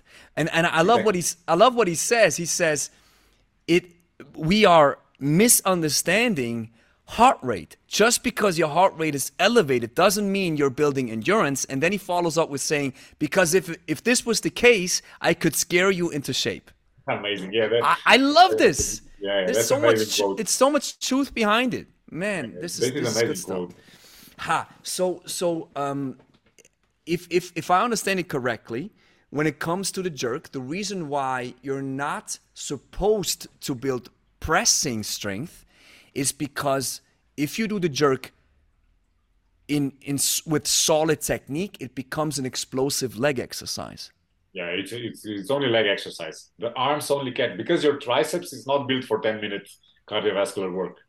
It's not it's not possible. So uh, you just want to jerk them overhead and then you catch, but you you catch them on the straight arms. Except you catch them with your bones. Yeah, you catch them on your bones in the lockout position. So this is why flexibility is so important. Yes, yes, I see it. Um, Yeah. And and see that's the reason. Uh, that's see it makes so much sense. I, I love it when when stuff makes sense. That's the reason why you why you see that the typical kettlebell sport athlete rather resembles a cyclist than a bodybuilder. exactly. Yeah, They yeah. have ex- ex- very strong legs, big quads, big glutes, but the upper. For example, when you look at Markov, you think this guy doesn't doesn't lift. Yeah. When when you just see when he wears a shirt and the upper body because it's not there's not it's it's not required. So he's not building muscle uh, in the upper body Those with muscles would be in a way. Those muscles are in the way because they're in the way of the rack position and they're in the way of using oxygen. So too much oxygen goes into the muscles of, uh, in the upper body, which doesn't even help. So yeah, those muscles are in the way. makes so makes so much sense, man. This is yeah, it's so fascinating. So on the final topic, uh, Gregor, I mean, I could talk to you for for hours, man. And and if you're if if you're down, we have to do this again. But let me just stick to one thing because I you're a wealth of knowledge, and I have to I have to uncover some some of the Pandora's box right here. Because one thing I have to ask you first before I jump into this important topic that I have, and that is, is politics the only reason why you stopped picking up double kettlebells? No. Uh, um, at some point, I, I posted it on Facebook the last time I was cleaning the closet. Uh, yeah. Yeah, yeah, that Instagram post my, that I was my- referring I to. I found my card, Master of Sport Girevoy, uh, Master of Sports International class.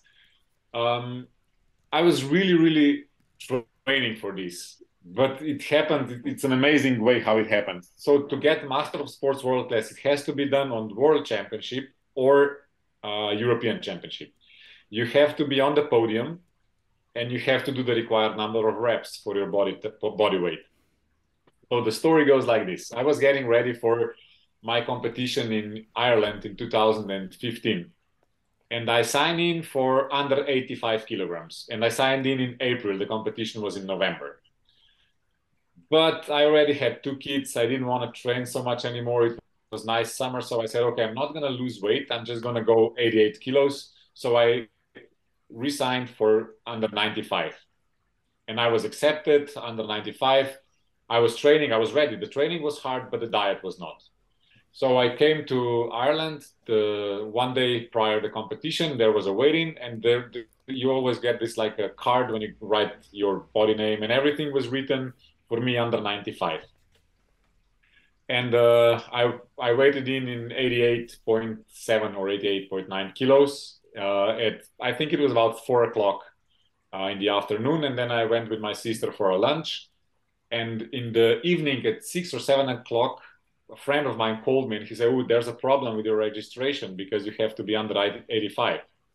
So someone was complaining about me competing in 85 because I know who it was. I'm not gonna say it because he he was afraid that if I'm gonna be in 85, he's not gonna get on the podium. And because he was closer to Russians than I was, they they say, "Okay, either you're gonna lose four kilos or you're disqualified." So at eight o'clock in the evening, I started go to sauna, running, peeing, running again, went to sauna, running, peeing. Water weight. Yeah, and Anton Anosenko was coach of mine. He said, "Look, Gregor, you're gonna run and pee all night, and then at eight o'clock in the morning, you're gonna go waiting, and you're gonna be 85 minus." And I came in the morning. I was delusional. I couldn't even see anymore. I was ah. completely dehydrated. I came on the scale.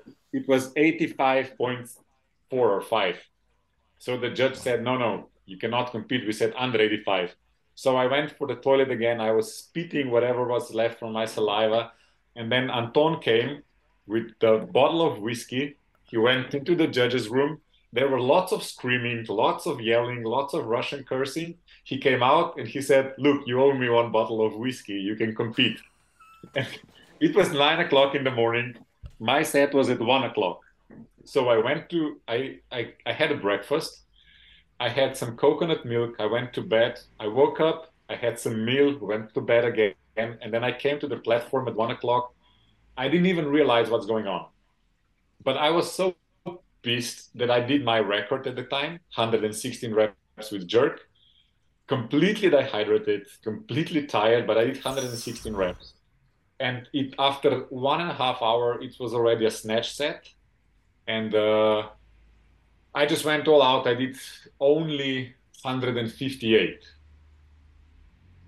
So those were not really amazing numbers. I came out third in this competition, uh, third or second. I'm not sure. I think it was third. I was on the podium. Uh, I didn't even think how many reps I did. I didn't even know. I, I was completely ex- mm-hmm. exhausted. Mm-hmm. And then I came home um, and I got a call from Sergei Rachinsky. He said, Oh, you were under 85, right? And I was like, oh, yeah, I was under 85 because I was always calculating numbers under 95.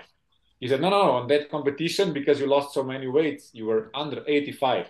So your numbers, it was competition on the podium that makes you Master of Sports International class. Congratulations. I was like, oh, so he sent me the the cards and it was officially and at that point I was like, okay, I know I'm not gonna do something like this ever, ever, ever again. The preparation, it was like it was not only 13 weeks, it was six years plus European yes. Championship in May, yes. plus this yes. World Championship. And I said, this was my last preparation. I'm just gonna enjoy lifting kettlebells from now on. So I took like 14 days off. Um, then I went for a for another competition, eh, the European Championship in in uh, Poland, but I didn't really prepare, and I came out second on that competition. But it was like I was finishing my career at that time. Mm. Mm. Wow. So what? That's that's a big story. Yeah. Yeah. So to answer the question, at once I got the Master of Sports International class, I knew there was nowhere else to go as an athlete. I knew if there were Russian on the competition, I could never be first because they're so much stronger. And I knew if there were no Russians, I have those two or three rivals, which we were head to head, but we were friends. I didn't really care if I lose or not against them. We were just pushing each other to the limit. And once we reached those genetic potentials, I think I didn't see a point of destroying my body so much because those trainings were really, really heavy mentally and physically that I just say, okay, I'm gonna enjoy kettlebells. I did then later on I did um, the the long cycle, a few competitions. I did some charity competitions, or I just mm-hmm. showed up on some competitions because I at the time I was really popular. I was attracting people. So if I was invited, I just went without preparation. Um, if I saw that I'm like the the most powerful athlete there or the best athlete there, then I just did and uh, performed the best I could. If there was somebody who was close to me, I was kind of helping him lifting next to me and then just put kettlebells down so he could beat me and do his personal record and stuff like this so for yeah for then for two years i was really enjoying being on the platform. It was always fun. It was always i was even better person on competitions because before yes yeah. when i was competing i was not friendly. I was focused. I was not talking to anybody. Maybe sometimes i was arrogant so sorry to everybody if i was but but hey that's that I, I, mean that's that that's the spirit. That's that's yeah. the focus. I mean it's just like just like when you see these guys perform at their peak level you, we can be friends afterwards, but when we when we compete, I, I want to eat you alive. That's what it is, man. It was not so much, yeah, it was not so, so much beating other people than getting my numbers. The, the, yes, the, yeah. the beauty of kettlebell sport is that you you're not even. Sometimes, yeah, of course, there was some rivals, some yeah. rivalry, and it was head to head. But yeah. yeah. I was beating my own numbers. This this is what was important to me. Hmm. So if I did personal record and somebody, some guy beat me, I was happy for him and I was happy for myself. If mm. I came out first on some competition where there was not many good lifters and I underperformed, I was not happy. I really, I was never happy with a medal. I was always happy with my performance. So, and I knew I cannot overperform the Master of Sports International class. I just knew it. So it's very, it was hard. It's a little bit of ego, and but I knew doesn't matter how much I train. I'm not getting any younger. I was already 34, 35 at the time, or no, 36 at the time and I just said, look, that's that's enough. I know I can still lift, I can show, I can teach. Maybe mm-hmm. I can just improve as a coach, even mm-hmm. though I was improving as a coach all the time when I was training. Um, yeah, I just said, look, I'm I'm not gonna do this again. and I'm not sorry what I did, but I'm not gonna train. Mm-hmm. And there's no point, right? You just you've reached the the peak, right? I mean, And- I could still go to competition. I could still be first or second where there was no Russian. I could be second or third where there was Russians. Mhm. Um, I I, some, I miss the community, but the problem is that those competitions became expensive. So you had to travel, you Yeah, had yeah, to yeah. sleep somewhere, you had to. So it, it became expensive, Yeah. and um, you know, and then there was only a couple of guys who were doing this. So we said, look, why would we go for a competition to pay for the competition fee to be stressful? Let's just meet for a beer. So I, ca- I went to Ireland. I went to Ireland. We did two or three trainings together. It was even Yeah. better. We did trainings. Uh, we had so much fun. We went for a beer. We had Yeah. good conversation. There Yeah. was no rivalry, nothing. And then they came to my place. Then we went together to Hungary. So Awesome. the community was great. Yeah. I see. I think. See, that's one of the reasons why I don't see a point in in competing in in that regard because it eats up so much of your time, Yeah. and the older you get, the more you value your time Oh yeah. because that's one thing that you never get back, right? So if I, it's just like when when people ask me for you know whatever you do, whatever we do, whether whether it's coaching sessions. I mean, I, run a personal training business and um, focused on kettlebells, uh, which works really well. We have online courses that we're selling. The YouTube channel is growing, so everything's really it's it's it's growing fast. But here's the thing: if you want my time, you have to pay Yeah. right? So and and if i'm spending my time somewhere where i don't see a return on investment from a i have to be honest from a monetary standpoint then i unless it's family and and friends oh, of course right relationships and stuff that's something else. But i don't see a point in com- in preparing and competing for something where i have to pay and at the end i get nothing. Yeah. or I, I just i just get right? And, and you have to understand uh, we know this right? Kettlebell sport or Girevoy sport is, is such a fringe sport it's it's not entertaining to watch somebody do 160 rep. Nobody n- nobody's going to watch it, right? It's and, and recently somebody asked us why it's why is it not popular? Well, because it's not sexy. That's what it is, man. it's too long. Yeah. Yeah, No, it's not interesting. It's not interesting to watch. If you're a freak and you love this stuff and you're technically very into it and you love kettlebells, but even I love kettlebells and I, I I'm not watching a 10 minute set, I'm never watching. Right? I mean, if you're on on the stage, it's something else. But Yeah. I'd rather watch what I like. What I like watching is is weightlifting, right? So one rep with with with, with these guys, 70 kg body weight lifting what 160 kg clean jerk. That's fascinating. That's that takes me what 30 seconds to watch. He either fails it or he does it. Right? Awesome. Yeah. All right. Or boxing. This is action. So yeah, it's just it's there's no free- action. Exactly. There, there- there's good word. There's no action in kettlebell. no action. Yeah. yeah. That's why it'll always stay fringe. And what about injuries? Do you think if you train with weights like this for a very long time, is this detrimental to the body? And did you experience any injuries throughout your time? Um, the hardest injury it was like blisters here. ah, yeah, yeah. We all know this. um, at at the first, I was lifting too heavy, but like I was lucky enough I didn't get injured when I was lifting 40 kilograms. Wow. But then when I got smarter, um, the only problem I would say if you lack flexibility. If you lack flexibility, yes, then of course you will get injured sooner or later. But if you do the, you know, the shoulder hygiene, the flexibility of shoulders, and then if you do the hip flexibility and the pelvic flexibility, then the injury is like when you run. At some time they will come to jo- joint overuse. And it's same with kettlebells. I know that Anton Anosenko, whose technique is perfect, and he still sometimes have uh, elbow injuries, or or not injury, just a little bit itching pain stuff. Because lifting 32 overhead, there's a pressure on your on your elbow. Mhm. So there were no injuries if you were lifting it correctly. Of course, you can get injured. It's very easy to get injured with any type of training. But if you do kettlebell sport correctly, if you use, if you hire one of the coaches that we mentioned in the beginning, uh, they will help you to get through the process without getting injured. There- there, there's a saying when it comes to injury, and, and I wonder what, what, what you think. They say, or at least I've heard it say, that injury only happens if load exceeds capacity. So the the biggest the biggest most important factor when it comes to injury is not your technique, but it's the load. For example, you can deadlift a 4 kg with the worst form ever and it's not going to hurt. So uh, my my personal take on this is of course, yes, it's true, but still technique pl- plays a role. What would you say? Well, I think um, yeah, then it's still the load, but let's say with 4 kg on the deadlift, you will not get injured with one rep, but if you do it for 1000 times then you will.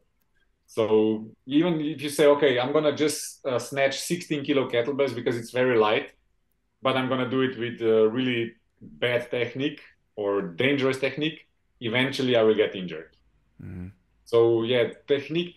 Uh, people sometimes underestimate the importance of technique when they're warming up or just lifting light weights or just doing deload week or just some like not really heavy and they're not focused on technique. I think every rep has to be done perfectly. Hmm. Mm-hmm. The, from my perspective, there's also, and we can finally, for the final point, we can also move a little bit into the RKC realm and tension and hard style and the comparison because I'm interested. What do you think now with all your knowledge that you have when you compare to what you learned in the beginning? But um, when it comes to uh, perfection of technique, I think sometimes we are, especially um, on social media and everywhere, it's kind of like a little bit the emphasis on technique is sometimes so overblown that I'm thinking, man, especially when it comes to normal people who just want to train with kettlebells and they're having fun, it doesn't have to look like an athlete. So if you're not preparing, if you're not competing, um, it, it's not it's not a big issue if if it's a little bit off, right? Nobody's uh, you're not required to lift very heavy weights, and if you and if you don't kill yourself with a with form breaking errors that are really bad for your body, then I don't think we have to. It is it's important to emphasize technique, but sometimes I feel it is a little bit exaggerated, and that's something that that came especially from RKC and Strong First, where they were like these form generals, like, hey, if you don't do this, you are yeah, killing yourself, and this is kind of like the the. I think there's there's supposed to be a balance. Um. Well, I hope people know that what is the difference between RKC, which is kind of hard style, and uh, kettlebell sport. I think those those uh, things are not comparable. You cannot really compare because it's like comparing apple to oranges. You can't because RKC technique is perfect technique for what their goal is. So RKC does not has nothing to do with kettlebell lifting. They're using kettlebells to introduce you to tension, to introduce you to power, to explosiveness. But this is that's it. And I would but, say, but may I but may I interject real quick, uh, Gregor? You're saying they're using or they're introducing you to tension, explosiveness, power. But that's exactly what you're building when you are long cycling and jerking, right? Isn't um, it isn't it the perfect expression of explosiveness, a solid jerk? Uh, than than a hard style swing. Yeah, yeah. Maybe I maybe I, I said it wrong. So they're they're teaching you tension and strength. Okay. Strength, yeah, and then the power um, well, they still do snatch, uh, but the way they snatch is uh, you can you can uh, change arms more often. So what I I'm gonna like bite into the, the this apple now. Yeah, do it, do it. Um, if you because because before you start, uh, Gregor, I've had everybody, especially uh, kettlebell sport athletes and folks of your caliber. I've had everybody. Uh, I've asked everybody about their opinion because you see that RKC Strong First and kettlebell sport is so completely different yeah. that you sometimes ask yourself, bro, why are and sometimes I even I even critiqued the way how Strong First, for example, does a clean jerk. Doesn't make no sense at all, right? Yeah. So that's why I'm always asking for these opinions. So um, I started with RKC and then I went to kettlebell sport because I was interested in Master of Sports title. If somebody comes to me and say, "Look, I want to train with kettlebells because I want to get fit, because I want to do this, because I want to play sport better, because I want to be more explosive," I will never ever teach them Girevoy sport technique. Never. Girevoy sport technique is. I mean, you, you cannot say, okay, we're gonna start with this technique, and then I'm gonna do just a little bit shift. You have to decide immediately. Either you want to go endurance, you want to focus and specialize in Girevoy sport, so we're to use kettlebells as a tool that's to bring you to the competition and master of sports level. If this is not your goal, then please just go on the opposite side. If you want to do endurance, go for a run, row, run, whatever cycle. don't do endurance with kettlebells unless that's that's your goal that's your i don't know you want to do that's your passion. But if you just want to get fit then use the hard style technique. Because it's easier to learn. Mm-hmm. you can lift heavier weight. You can do high interval training. So you can do tabatas you can do whatever mm-hmm. kind of intervals. Um, and you're gonna get stronger quicker with that technique. I know i know that that's something that people don't want to hear especially from me um, but let's say i'm now a head coach strength and conditioning for many other sports for volleyball for hockey for handball. Do you think those guys would be better hockey players if they teach them how to do rack position or how to do a soft style, style swing or how to do snatch for 10 minutes with one arm? See, that's that's a different sport. So if, if you want to train somebody who is already in sport or who want to be better runner just let him mm-hmm. run and do the strength training with other other um, tools. Mm-hmm. you can introduce kettlebells but just don't go again copying what he's already doing. So that would be my suggestion. I'm training now over like 100 professional athletes in different sports and i would never say okay let's go for five minute jerk set. Yeah yeah that i mean that's we have to yeah yeah that that makes total sense. It in our case uh, because we specialized in kettlebell training for just normal people we never do we max what we do is two minutes of clean and press and with one arm switch every rep Exactly. Or or snatch exactly. for five reps, right? And then you switch. So I don't see no value in destroying people yeah, with a five minute snatch set or or six minute and then one arm switch because that's then you are specializing into one particular niche of, of, of kettlebell training or kettlebell sport where we say, hey, you only need this if you go there, right? I get it. But here's where I uh, here's where I differ a little bit. I do agree that we can build solid GPP with kettlebells, with a double front squat, with a double press, yeah. with farmers walks, with clean and presses, even clean and jerks, and not not this 10 minute stuff, right? Just just a solid clean and jerk for let's say like 10 reps, and you switch sides after five reps with a 24 28. That's some solid strength work. Encapsulate some endurance, everything. I, I always say the kettlebell touches all bases of human performance or human human physical qualities. That's right. Right. But here's where I sometimes differ is while we can do deadlifts, press, and squat and all these grinds with the kettlebell, to me it doesn't make sense to do a ballistic movement the way the hardstyle and RKC guys teach it. Because they teach so much tension yeah. Where I am saying, listen, if we work with momentum, yeah. we have to use an efficient path. Look at the weightlifting guys. This is heavyweight, but they have to follow the most efficient bar path. They have to properly display explosiveness. And if we go even a little bit deeper into explosiveness, we know that if your muscle doesn't act in between 0 1.5 seconds, it's not explosive training. So what would be the best thing to do explosive training? It would be depth jumps. If you listen to Yuri Verkhoshansky, for example, right? And so I, I don't see it. I don't see this tension work when it comes to ballistics. That's the only difference where I don't understand why, why, why not a snatch? Because a snatch is you're moving the weight ballistically. Um, let's say right? let's say it like this. Um, once I learned how to do the technique as a Girevoy sport athlete, I can grab 64 kilo kettlebell. That's the heaviest I have, and I can do snatches with it. Wow. But I would, yeah. I, I cannot do the same technique uh, that I would use for 10 minute set. Yeah, exactly. Ah, exactly. Yeah. yeah. yeah. So the technique, of course, will be a little bit. And if you if you see me, there are videos on the on on uh, YouTube, on Facebook, probably me doing I don't know 20 snatches with 57 kilo kettlebells. But you say you would say yeah that's hard style. Of course it's hard style. It's 57 kilos. So i have to squat down and explosively pull up. So why i would not say that uh-huh. ah, okay. you understand that get, I get what you're saying. yep. 24 kilos.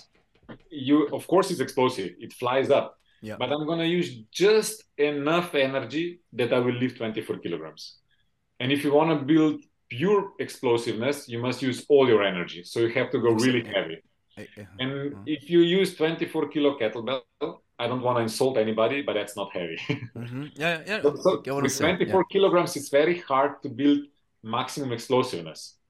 So mm. if you want to build explosiveness, let's say jump squats, you're going to yeah. use about 30% of your squat, right? Mm-hmm. Mm-hmm. If you want to use explosiveness with your deadlift, you're going to use about 30% of your maximum deadlift. Mm-hmm. But what how can you do explosive deadlift? It's a swing. So let's say you can pull 200 kilos off the floor. Explosive deadlifts, it's like 70 kilos then. Mm-hmm. So if you have 70 kilo kettlebell, then mm-hmm. you can train explosive power with it. And explosive power, you will have to train on the hard style fashion. So you will have to tense your body because it's going to be ballistically down explosive up. Yes, yes. So, but still, but don't you think? Don't you think because it because when and I, I have read this through, through the books from Yuri Verkhoshansky and also if you listen to uh, the late uh, Louie Simmons from Westside Barbell, who always teaches this this zero one point five second rule. Yeah. If you are not achieving this quick reaction of the muscle fiber, it's not explosive training, and you are not able to reach that speed with a swing.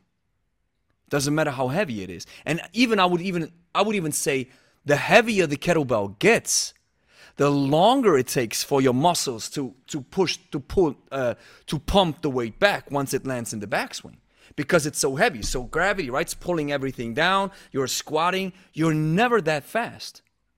Uh, and so, and so if you're not, yeah. Yeah, yeah. Then there's the, the you know usually it starts with the swing when you go hard style or soft style. Yeah. It never goes further than that. So what is the goal of the swing hard style and what is the goal of the swing when you do the Girevoy sport style swing? If you if you let go, let's say you do I perform swing with 64 kilograms, the mm-hmm. hard style. And if I'm gonna yeah, me too, me too, me too, yeah. me too. Yeah, I, I can do mm-hmm. both styles with 40. Let's say let's just say 40 kilos. Yeah, yeah, yeah. do yeah. both styles. So yes, if I go hard style and I'm gonna drop the handle on the top, the kettlebell is gonna fly forward because I'm I'm, I'm pushing forward, so I'm developing forward force. If I'm gonna do the Girevoy sport style swing and I'm gonna let drop the handle at the top, the mm-hmm. kettlebell will stay in the same spot and I'm gonna catch it again. When you're doing hard style, you start swing when the kettlebell is behind your body. Yes. So you load your uh, hamstrings and you push forward. Yes. Okay. When you do it correctly, let's say that with the Girevoy sport style, uh-huh. you have to wait until the yes, exactly. Yeah, yeah. It's, it's it's softer. Yeah, we know yeah. that. Yeah. But once the kettlebell passes your knees, you load your quads and then yeah. you stand up. So it's a completely different thing. It's mm-hmm. it's very hard to compare to which one is better, which one is more explosive, because explosiveness on the hard style it starts in the back, explosiveness in the kettlebell sport style starts in the front of your body. Mm-hmm. And I think you you you're using just like this momentum to pull the kettlebell. It's just the direction of force. On the hard style, it goes forward. On the kettlebell sport style, it goes backward. Here's, but here's but here's a funny thing, uh, Gregor. I had a I had uh, a uh, a physiotherapist and an exercise scientist on. His name is Neil Meigh. Okay. And he's from Australia. And he did a study. It was called the Bell Trial. Interesting study. Long story short, he was looking for, I think he was looking for older people, 59 to 79 years of age. He was doing six weeks of kettlebell training and he wanted to see how they improve. That's, that's one of the parts of the Bell Trial.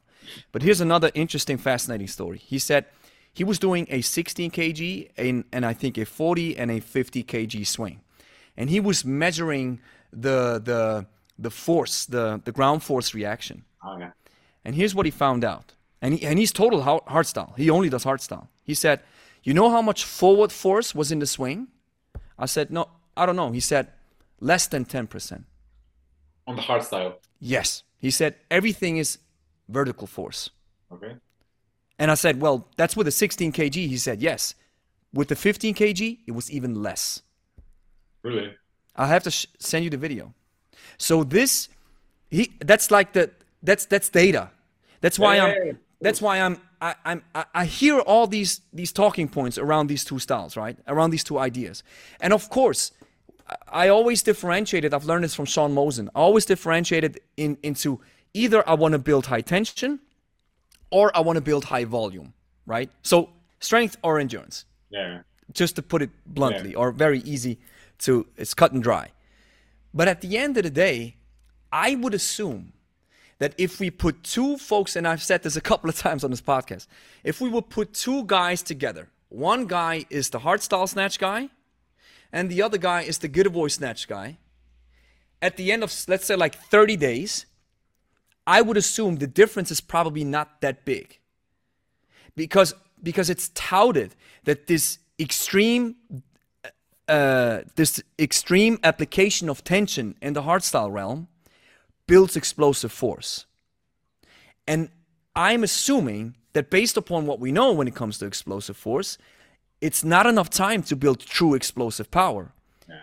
And so the kettlebell flies up, not forward. So again, we have a difference there. So my assumption would be that the difference is probably let's maybe 5% or 2%. And if you're chasing these 2%, I got you. But for most cases, and here's the reason why I'm saying this, it doesn't make sense to tense your body that hard if there isn't a major difference at the end when it comes to the snatch. Of course, you have to tense your body like crazy if you want to pull 200 kg, kgs off the floor. Of course. You cannot slouch, right? You have to build tension and you have to make everything strong. But here's the major difference between a 200 kilogram deadlift and running. We understand it. Yeah. But in kettlebells, it's, I think the difference is not that big. I think it's rather a marketing gig. Um, yeah, or I was, you, always, right? I was always saying uh, if you want to be really explosive, like you have to lift heavier kettlebell. You cannot build explosiveness with very light kettlebell because you know that explosiveness is how fast you can move. Exactly. You have yeah. to move a different a, a certain weight. Yes. If you look at the strength curve at about 33%, you can still move at the natural speed of your joint. And if you keep adding weight above 33 to maybe 40%, your speed of the movement, the angular speed of your joint will be the same. After that, the speed of your joint will slowly come down. So you're building uh, you're you're adding weight, you, the speed comes down, so the curve slowly goes yes. down to to less force. So yeah, I was never really thinking about what you explained um, into such details.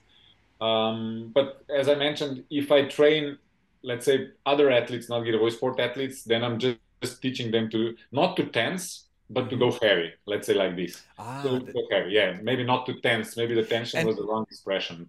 And see that that's the reason why, why, why, I'm getting there because when you look at all these professionals when they prepare and, and and when you read through the Russian literature when it comes to the sports performance, very rarely do they mention kettlebells.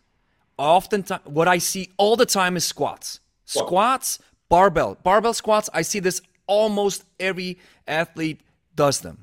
You, you know where the kettlebells are, in, are mentioned in the Verkhoshansky's book? jumps on the squat. Jump exactly. Jump squats. That's it. That I was like I was because I got into Yuri Verkhoshansky because Pavel was talking about him, right? So Dr. Yuri, blah, blah, blah, blah, and and so I was like, wow, this guy's the this and I read two of his books, didn't understand a word, right? So it's so so tough to understand what he says.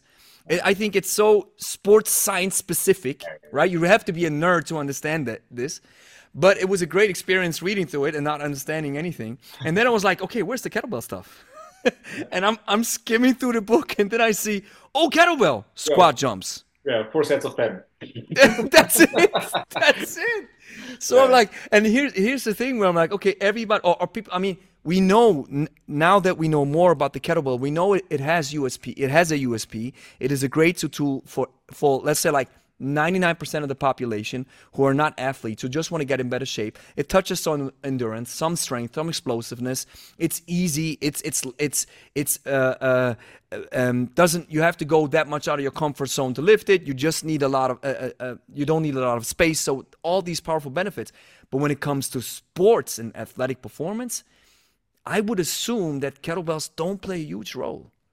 No.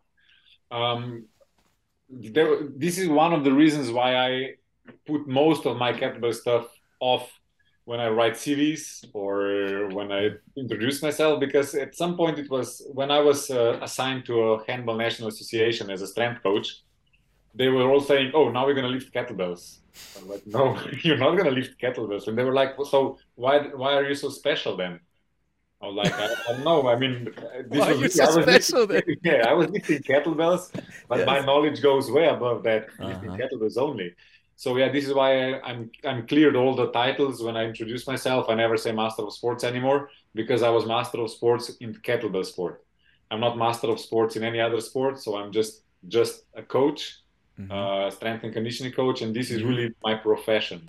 And so mm-hmm. kettlebells was my passion, but that's my profession. Ah, so, so it went hand in hand for some time. I yeah. have kettlebells in my gym. Yeah. I use them for swings. I use them for jump squats from Yuri yeah. Mm-hmm. When I train athletes, um, I use them in group trainings. We have group trainings yeah. like yeah. kettlebell fitness stuff. Yeah, yeah. So when you you change hands for eight minutes. Yeah, it's all. Yeah, it's awesome. It's that, that's yeah, amazing.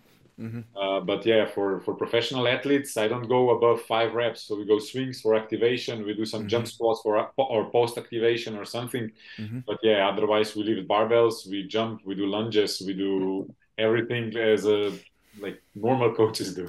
and see, and, and isn't it funny that we're always looking for the the magic trick or the magic hack when at the end of the day uh, bulgarian squats or this type of squat or that type of squat. And when you talk to these weightlifting folks which i've also had on on the podcast or you read these books it's just squats man.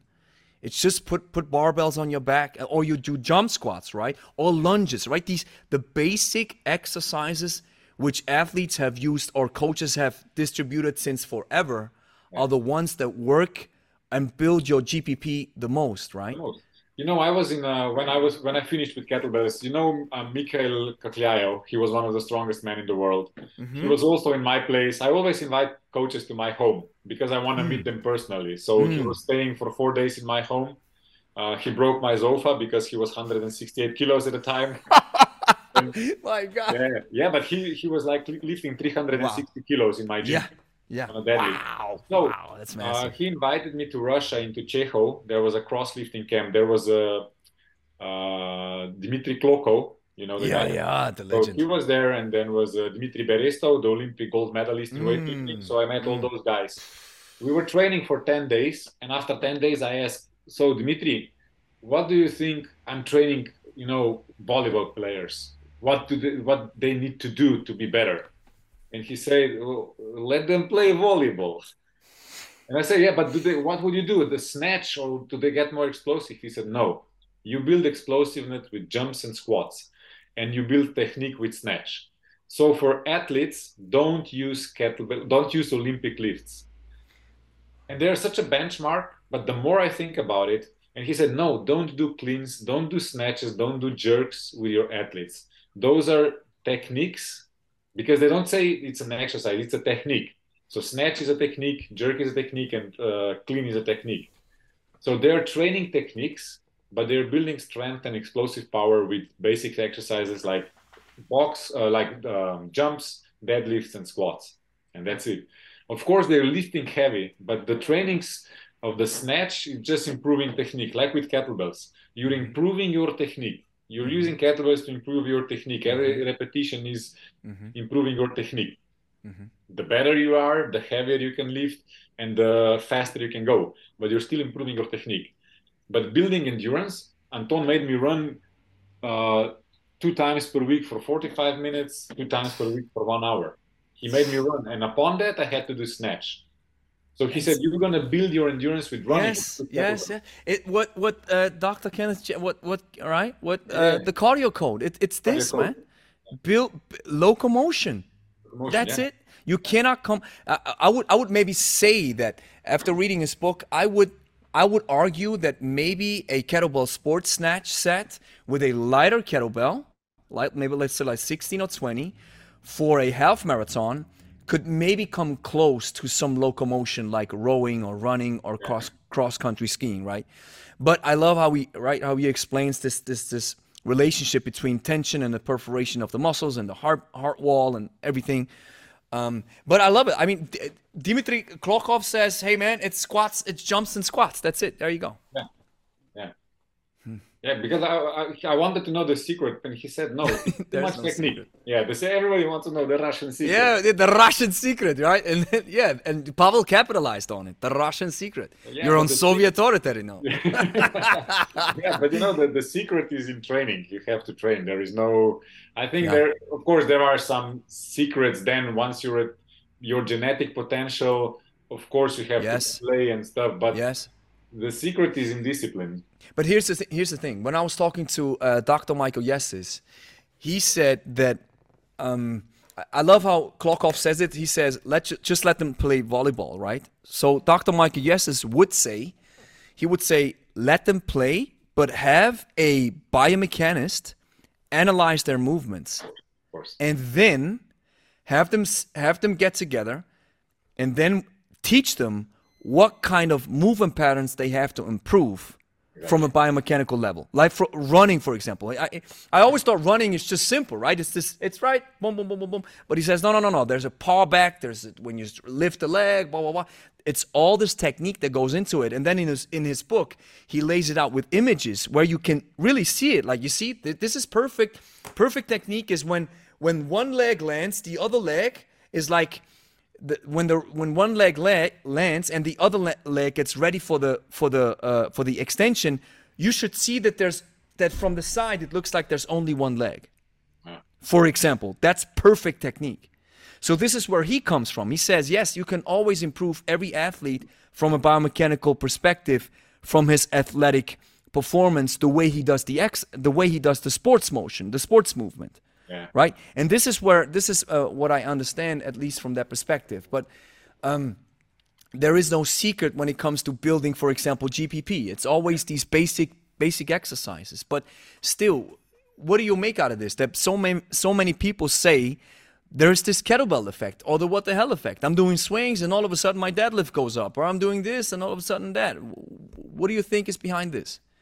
Um, well, for somebody who did nothing and starts training, I mean, even if he would lifting like a bag of potatoes, he would get yes, stronger. Exactly.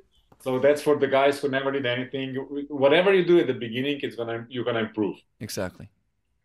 I think for those people who improve, let's say the power lifters who improve their deadlift because he starts using swing, is just because he rested a little bit from the from the deadlifts let's say if you know the um, of course you read the west side barbell from louie simmons. Mm-hmm. he said okay let's not bench for some time. Let's just do yes yes. let's just do triceps something else and then you come yes. back to bench press and you're stronger.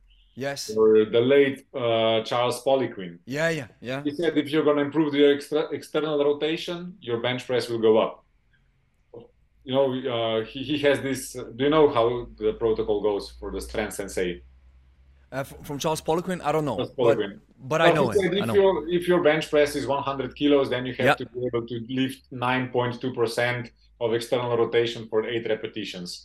If you cannot these, then your external rotators are not strong enough to support your shoulders on the bench press. Okay. There's a big possibility you will get injured, and because the muscle in the back is not strong, okay, the the front cannot produce force. Okay. So then you increase the strength in the back muscles and your bench press improves. Yes. those are tricks, of course, those are tricks. Yes. Uh, but I think if you want to get really strong, you have to practice that movement. I really like um, the, one of the best coaches I ever met in person. It was three times, uh, sorry, two times in person, was Pavel Tsatsouline. He's the most knowledgeable coach. Wow. Yeah, yeah, he's the most, which I met in person, and I met lots of coaches in person. Wow. And he's he's talking so simple. He doesn't overcomplicate anything. Even his books are so straightforward. Yeah, yeah, and his writing style is captivating. It's, yeah, and it makes so much. He oh, he also makes a lot of sense. Even though even though I sometimes do, I intentionally do this because it, it uh, um, it, sometimes what I've learned on my YouTube channel is when I involve his name in the title, the views always go up. Yeah, so so sometimes I mention him and I say some funny stuff, right? But at the end of the day, um, that's that's interesting to hear, right? Wow. Yeah. Um, well, he was the first author which I read from, but then because you know I was I came to United States, I was one of the two uh, European guys who came to United yes, States. to Minnesota, right? Mm-hmm. So, yeah, so there was yeah in Minnesota. So he immediately we, we, we related a little bit better. and then he invited me to Denmark, and then we spent some time together there. And uh, I think he really knows so much, mm-hmm. um, and I really like with him. He doesn't overcomplicate. Yeah. It's three to five reps, three to five sets, three basic exercises. You continue to this, you will get stronger. Of mm-hmm. course, there are then a little bit assistant loading, deloading, everything this. Mm-hmm. Mm-hmm. But for 80% of people, for 80% of the time, if you just follow his program, you will get stronger. Uh, most definitely. Yeah. It's just it's just what when when you start then reading Dr. Yuri Verkhoshansky's work and these sports scientists, then it goes into they take it to the moon.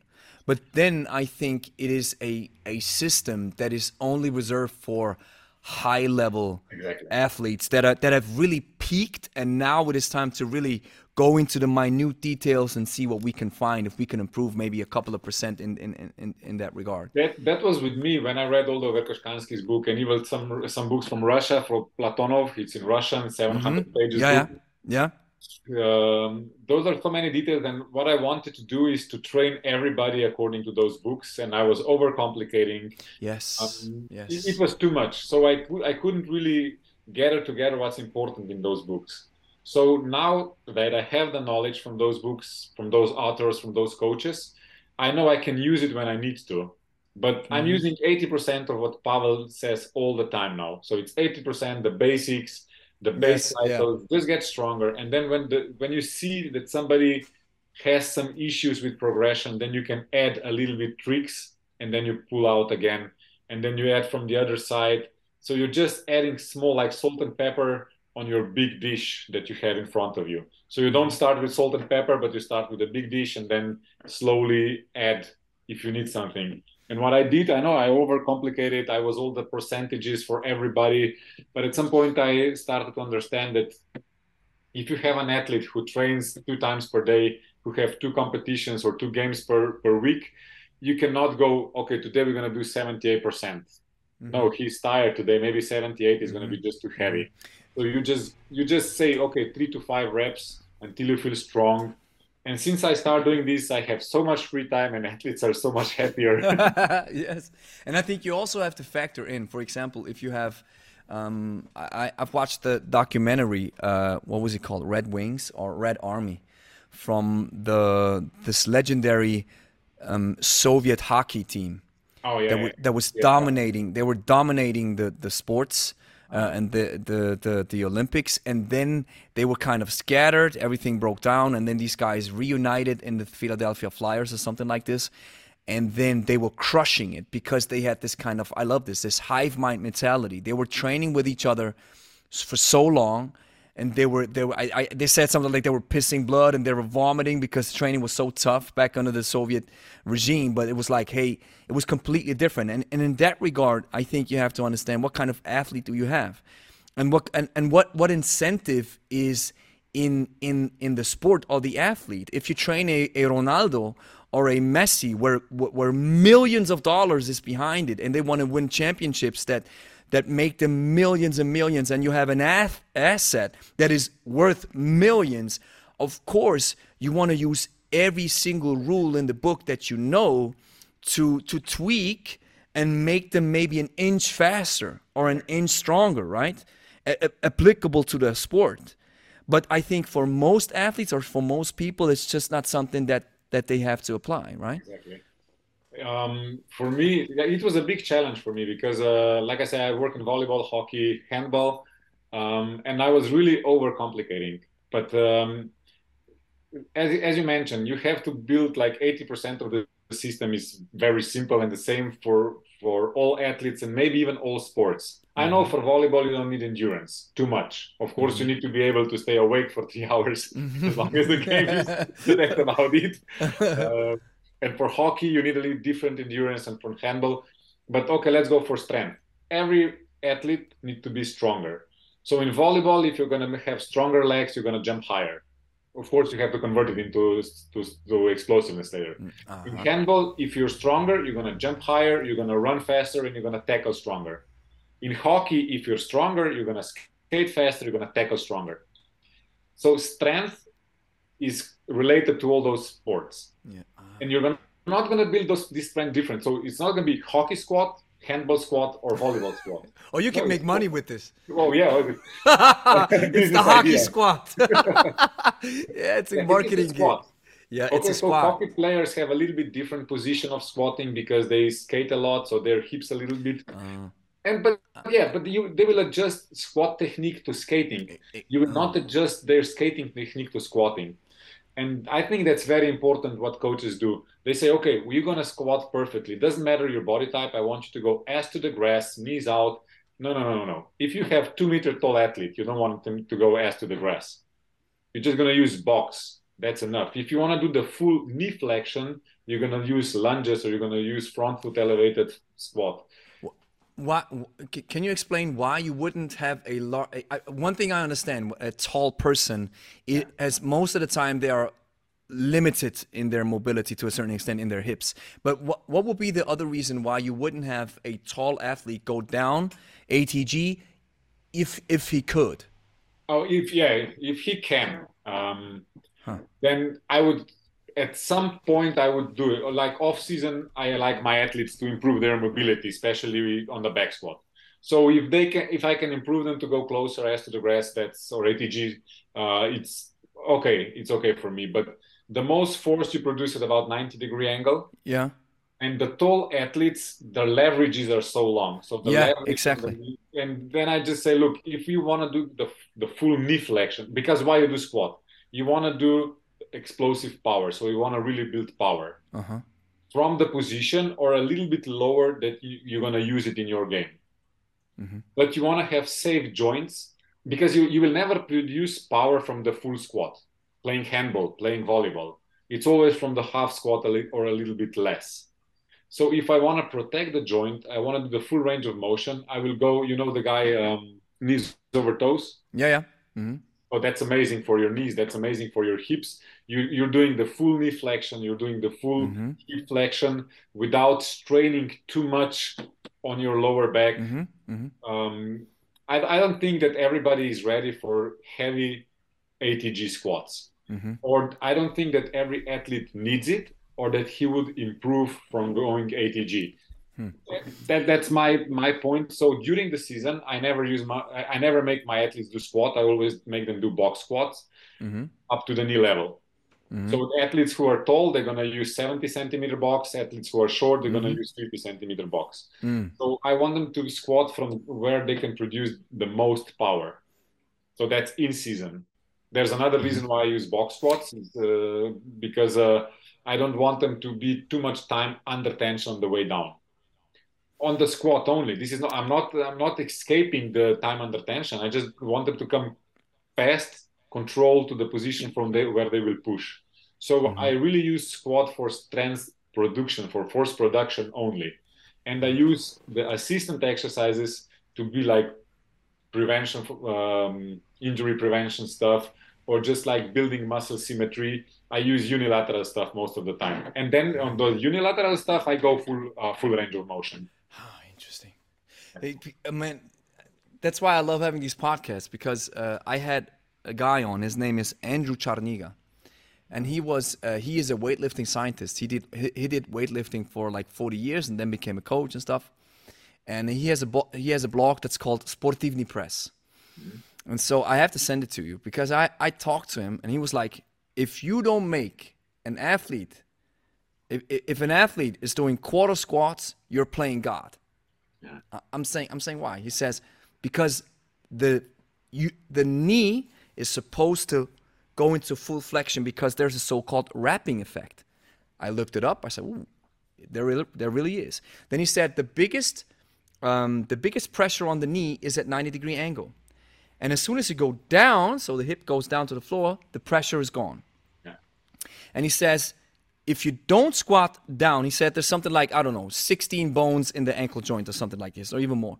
If you don't squat down as far as you can, then these bones never get to work. So you are limiting uh, flexion and you're, um, you're limiting movement. And I said, okay, so what's the gist of it? He said, here's the thing. The reason why soccer players, football players, and NBA players are always injured is because they're not doing an ATG squat. And I said, why? He said, and it's interesting. He said, because they're building so called internal resistance. And I said, what is internal resistance? He said, there's two kinds of internal resistance. The first one is the natural one. So, for example, if I extend my arm, uh, my biceps is making sure that I don't break my elbow, right? So, this is natural resistance. This is good. But the other type of internal resistance is if you don't allow full bending or flexion. And then what happens is when the athlete trips or falls or, or, or, or whatever happens, then what happens is the, the, the, joint goes into immediate full flexion. And because it's not used to it, it's going to break. So this internal resistance that builds up then explodes in the joint, and there you have an injury. Yeah, this is I agree completely, and um, this is why I use all the unilateral stuff in the full range of motion. Um, so the lunge, you know, I do the front foot elevated stuff. Yeah. So yeah. You really push your knee really forward. push it. For, yeah, yeah, yeah. So yeah. I think, I mean, if he's a scientist, I would never go argue. I could talk to him and I would, I would uh, explain my thesis to him, mm-hmm, mm-hmm. and I would love to listen or to hear what he has to say. Mm-hmm. And I agree completely. If you don't train the full range of motion, you're just asking for injury. Mm-hmm. So this is why I'm using the whole range of motion, but unilaterally, because I think on the squat, there's another thing. Let's say I get athletes when they're 22, 23, and they were never doing deep squats. And if I come to the club and I say, okay, guys, this season we're going to start deep squats, probably they're going to take the light out and beat the shit out of me. but I say, okay, we're gonna we're gonna keep your squats because I know you feel confident and you feel strong in your range of motion. Some guys are doing ATG, some guys not. But what I add is full range of motion on the system exercises. So this is what I add slowly. Ah, yeah, yeah, to slowly uh, move them into into this full yeah. range. And off season, yeah, off season. I say off season we're gonna deload. We're gonna go really light, and I want you to go as Yes, deep yes. as you can. And- So off season, yeah. I try to, to make it. Yes, and I think and I think there's a, there's a big point to make when when you're going into full flexion ATG with heavy weight. If you're not a weightlifter, probably you have no business of packing that heavy weight on your back, right? this so what I think also. Yeah. yeah, I mean, I, I feel it. I mean, my, my I wasn't I wasn't in my life. I wasn't very strong. So uh, my max squat was something like maybe 120 or 30 or something, but not never ATG. Just down maybe to quarters, uh, not quarter, half squat, and then back up, right? And now since I've started incorporating this this this idea of never limiting flexion, I am just using way less weight on the back squat, but I go as far down as I can. And with our clients, just normal people, we do this as well. It's like, hey, the idea is don't limit bending. And then you have some people they're just they are limited. And some people I think it's mentally. Then we have other people with artificial joints, that's another story. And then you have people who are just they, they, they lack the mobility. And then I always say just go as far down as your hip allows it. There you go. But I think he said, and that's what I got from Andrew. He said, when you allow this full flexion movement, it just transfers way better into everyday life because you're not limiting the joints, you're not limiting the muscles, you're not limiting the ligaments. And then he went on a rant where he said, well, people are taping uh, their foot and everything, so you are limiting movement even more. Yeah, and right. then you're asking yourself why these guys are hurting themselves because you're limiting movement and you're playing God. And so, Um, yeah. For for we say okay, we say athletes and normal people. I hope. Yeah, it's, it's two different things, most definitely. Um, yeah, yeah. Um, I have one friend of mine who's also a coach who introduced me into into professional sport, but uh, cat, uh, not kettlebell, but uh, like handball and stuff as a coach. Uh, and he was explaining this. He said, "Okay, um, how many times in your life, not doing squats, will you squat down bilaterally, feet in the same direction, so it's not it doesn't happen often. Usually it's one one leg a little bit in front Mhm, or one leg a little bit higher. Mhm. so he he was also saying yeah deep squats are important to somebody at some point but try to do a little bit offset squat so put one leg a little bit higher and one leg a little bit lower. So you squat all the way down and one leg goes into full flexion in the knee or in the hip and the other one doesn't. And then change so you are training full range of motion but not bilaterally I'm using this for one year now with my athletes and even with my elderly clients. I, I also do some personal training. I try to avoid it, but I take some people, Mhm, uh, which which um, I take people which I've I feel they can fill me up with energy. Uh huh. Okay. Okay. So, yeah, yeah, this is how I choose uh, clients. yeah, yeah, yeah. yeah. awesome. So yeah, I make them do like one step, one leg is a little bit higher, and they squat down. So one leg really comes knee up to here, and the other one is not in the full flexion. And those people cannot go ATG squat. But if they, if I go offset, they can bring one leg at a time in the full flexion. So Mm. there are a little bit tricks Yeah, how to do and, it. and making, I think this it's a there's a lot of skill transfer to everyday life when you make things awkward because most of the t- or many times you you you are like you that that's sometimes where people are over exaggerating the importance of always keep everything neutral and feet have to blah blah and you're like life doesn't work that way. And it's, it's awkward. Life is awkward. And sometimes there will be an imbalance because you you you do things differently or it's just like with the individual squat which i've learned. Now now listening to andrew i always tell people make sure you go down as far as you can but i'm not yelling at folks Yeah, if they're not able to do it. Then I'm like, listen, like I said, allow your hips to move as far down as you can because we always have to understand that people have that life is different for everybody and everybody's built different to a certain extent and that's why I think this makes so much sense to have to have an offset squat or maybe take your foot to the left or to the right and then maybe go that's why I think lunges are so awesome right because the lunge is that one exercise where you go for I mean what what knees over toes guy, what Patrick did is not something special or new. It's just a, a forward lunge where you go into maximum flexion, which you see the weightlifting guys have done since forever, Yeah. right? But I think the reason why it became so popular is because you have so many coaches th- or, and, and just normal people thinking that full flexion is bad. Or, Or or, that- the knees shouldn't go above toes. Exactly, which I- is such I- it's such a myth, right? I usually ask people I- I- to imagine the, the people, uh, athletes or clients come and they say, "Well, I don't want to do squats or anything where my knee goes over my toe." Exactly. And I say, "Okay, then please go downstairs." Yeah. try it. Try- It's impossible. it's not possible. So this is how I convince them. It's it's simple. You you have to. Yeah. If you want to go downstairs, forward, it's Yeah. knees over toes. That's that's why I love when I talk to people who just make pure sense, right? It, it's it sounds so funny, but in in the fitness world, sometimes you think people who don't make sense are the ones that get the biggest crowds and views and clicks and the ones who just follow logical conclusions that just make sense so that even a kid understands it nobody listens to it it's too simple. It's too right. It's too. It can't be that simple. Well, Yeah, it, yeah. it actually is. It's just when I'm talking to clients about weight loss. Just yesterday, I had one client here, and she said, "Well, I've heard, you know, if I don't eat, if I if I eat way too less, I'm go I go into this um, starvation mode where my body doesn't uh, burn fat, and then I even gain fat." I said, "Well, have you ever seen people in captivity?" she said, "Yes." Well, how, what do you think? How much food do they get? maybe the bare minimum, depending on what country you're in captivity in. Look, look how they look like. They lose weight like crazy. It's a horror, but of course, you will lose weight.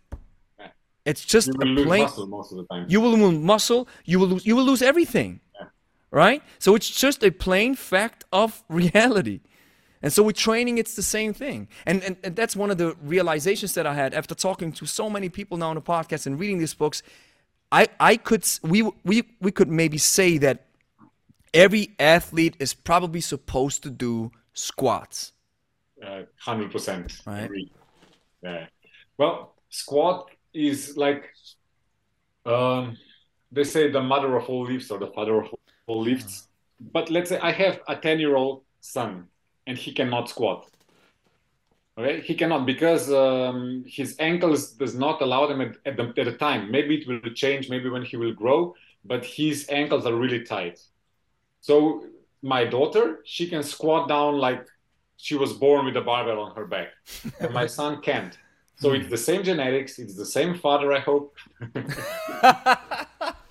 That's so, so yeah, but but you know the the the ankle is being built differently.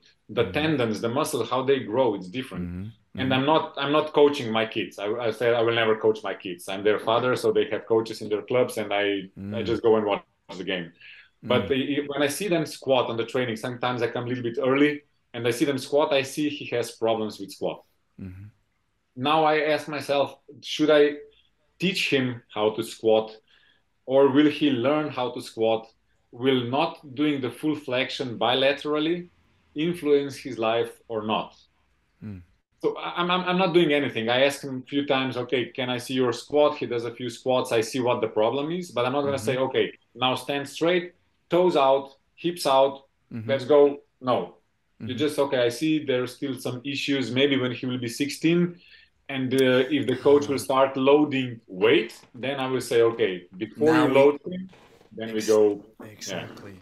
Exa- So it's it's like letting letting him or, or letting especially a kid or, or even if a, or a sedentary person that who never moved before, let them learn the movement first and let them see where their limitations are. But when it comes to loading, then we have to follow proper procedures, 100%. But as soon as it's body, uh, as long as it's body weight and just finding out, and I see this with kettlebells as well, and that's why I sometimes get hung up when, or what I, that's just maybe experience talking. When people say, "But it's supposed to look like this," Oh, no. and then I'm saying, no, no, you know, you don't understand. People are built differently. People move differently. And yes, they follow the same biomechanical reality of the exercise. It's hips and then it's arms, arms extended, rack, but whatever you have, swing, hips back, chest, uh, uh, uh, spine straight, all that kind of stuff. But it still looks a little bit different. Yeah. And that's totally fine. Right? If you look, if you go a little bit back to kettlebells, if you look at Ivan Denisov snatching, he's Yeah. such a huge guy, and he will go side to side. Yeah. He just leans. He looks like a big bear who's a little bit drunk and goes up and down. Yes, that's a good point. Yeah. Yes. Uh, we were we were making jokes about this. Okay. He was even doing it in my gym. Uh, And then if you look at Anton, it's different technique. If you look at Trudno, he's almost jumping up when he's catching.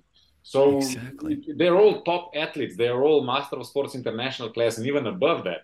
But they adjusted to their body type, adjusted to their background, adjusted to their whatever it is. yes. The, uh, Yes. You always adjust a little bit to how you can do it the most efficiently.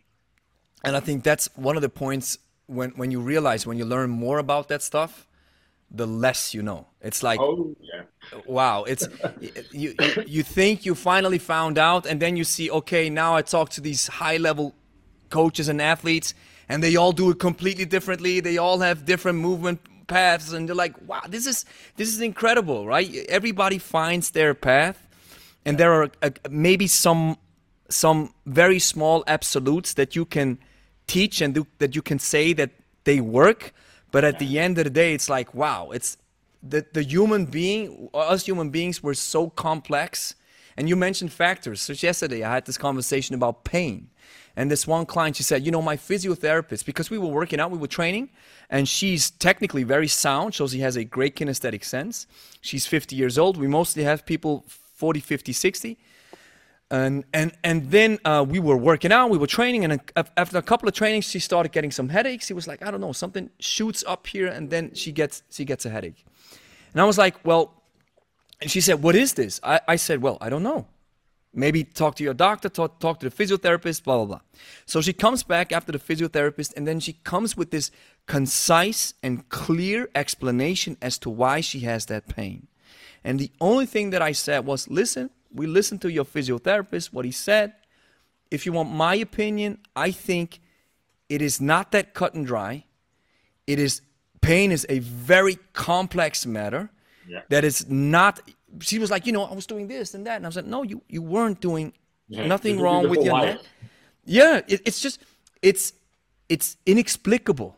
Yeah.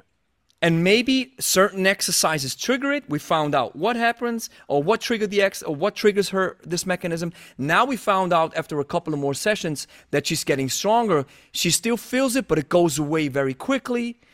And so I'm like, see, it's and, and so yeah, and and I've stopped and I've stopped ex- trying to explain it with this absolute sense. Oh, this is exactly why that happens. you cannot say you, ne- you never can say this uh, unless you get hit by a car, then you say, "Hey, it was because the car." Yeah, of course, it was, it was a car accident. yeah.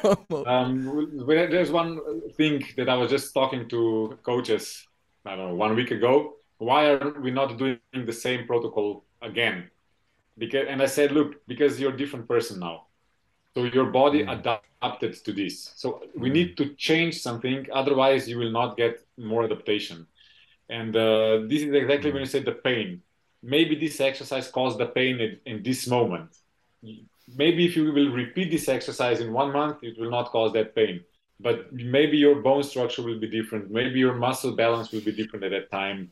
Maybe your tension will be different because you were sleeping on the other side of the pillow or whatever. So yeah, your body always adapts, and this is why it's different because from all the other mechanisms. Your the other mechanism will always go and will, will stay the same. Three sets of five, it will always be three sets of five. It's mathematically or physically.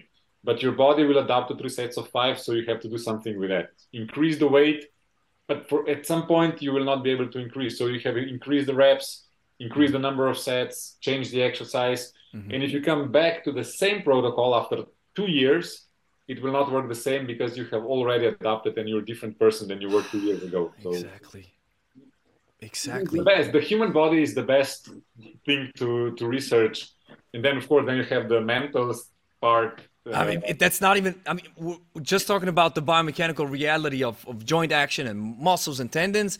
But then when, when you factor in the mind, that's why it becomes such a, a multi multifaceted situation where you cannot pinpoint it. And that's kind of like sometimes it's frustrating as a coach where you cannot really pinpoint the, the matter. The only thing that I can say is, well, you weaken the legs. That's why you're not able to squat. Yeah. Right. That that's it. Right.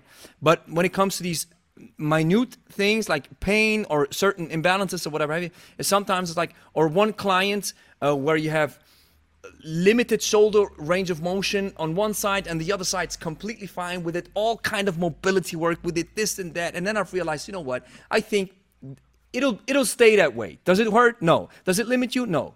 Let's leave it. Yeah. let's leave it if right? it's not if it's not bothering you or if it's not dangerous then yeah. Don't put too much tension. You, you, what I what I noticed, if you have some problem, let's say like you said in your left shoulder, you're gonna put so much energy into this left shoulder that it's gonna tense up anyways. Oh, that's a good point. that's a good point. That's a good point. Most definitely. Hey, Gregor, let's end it with this note. Um, wow, it's been a, a fascinating discussion. I think we talked for over two hours. This is massive, man. Man, I really appreciate your time. Appreciate you showing up. There's a lot of lot of value and wisdom in it. Uh, we have this podcast is a lot of coaches and trainers tune into this podcast on Spotify, especially. And we are getting close to the 1,000 subscriber mark with the podcast, uh, podcast only. I mean, the big channel that I have is close to uh, 80,000 subscribers now, but the, the podcast is, is a small thing but it, but it's growing, which is beautiful, and why I think there's so much there's, there's so much value, so much wisdom in it. And the more I learn from guys like you, the more I understand. It's learn as much as you can, but don't hold on to it too much because as soon as you start working with people, it's it's not it's not black and white. It's everything's nuanced. That's what it is those two hours flew like 15 minutes. It's crazy. It's I, crazy. I, always like to talk about uh, trainings and body and whatever to, to whoever, especially a guy like you who obviously know a lot, who read a lot, who met a lot of people. Mm. So it's for me, it's always experience. Mm. And sometimes when I'm invited to lecture, I learn more than the people who are listening to me. Ah. Really, really. Uh, I had the lecture for the Hockey Association, and the questions that are coming to me I have to think so much. Maybe sometimes I can't answer. I say, okay, I'm, I'm not able to answer. But then I go dig and I and I learn. The, the exactly. even in the same evening, I learn so much new. So I'm gonna dig for all the information you gave me now. yeah, um, um, one one of the most important things that you have to check out is sportiv, sportivnypress.com. I'm gonna send you the link. It's I think it's one of that's the such a valuable database from from Andrew Charniga, the weightlifting scientist. He's totally focused on weightlifting and uh, he has a lot of good stuff to say. And the guys that I had on the podcast, I don't want to boast, but the guys, not me, the guys that I had on the podcast, the conversations, they're just so fascinating. You you hear so much good stuff. I yeah, I love doing this. It's such it's always such a great learning experience. That's the major reasons why I do this. I mean, I spend I spend hours talking to people, then it gets like what a couple hundred views. I I don't even care for a second about the views because what I learn in these conversations it just elevates my my my knowledge to a place where I'm like, wow, this is I have to do this do this all the time. Fascinating. So Gregor, hey man, thank you so much for showing up. It's been a pleasure. Yeah, thanks for having me. And I have to say, um, I've been invited to many podcasts, and this one is really looks professional. Uh, I like the conversation, the knowledge wow. stuff. So congratulations to you too. Also, oh, I appreciate it. I, I, appreciate it. Thank you so much. If you find this episode helpful, consider becoming a Kettle Knight. Simply click the join button on our YouTube channel and become a podcast supporter.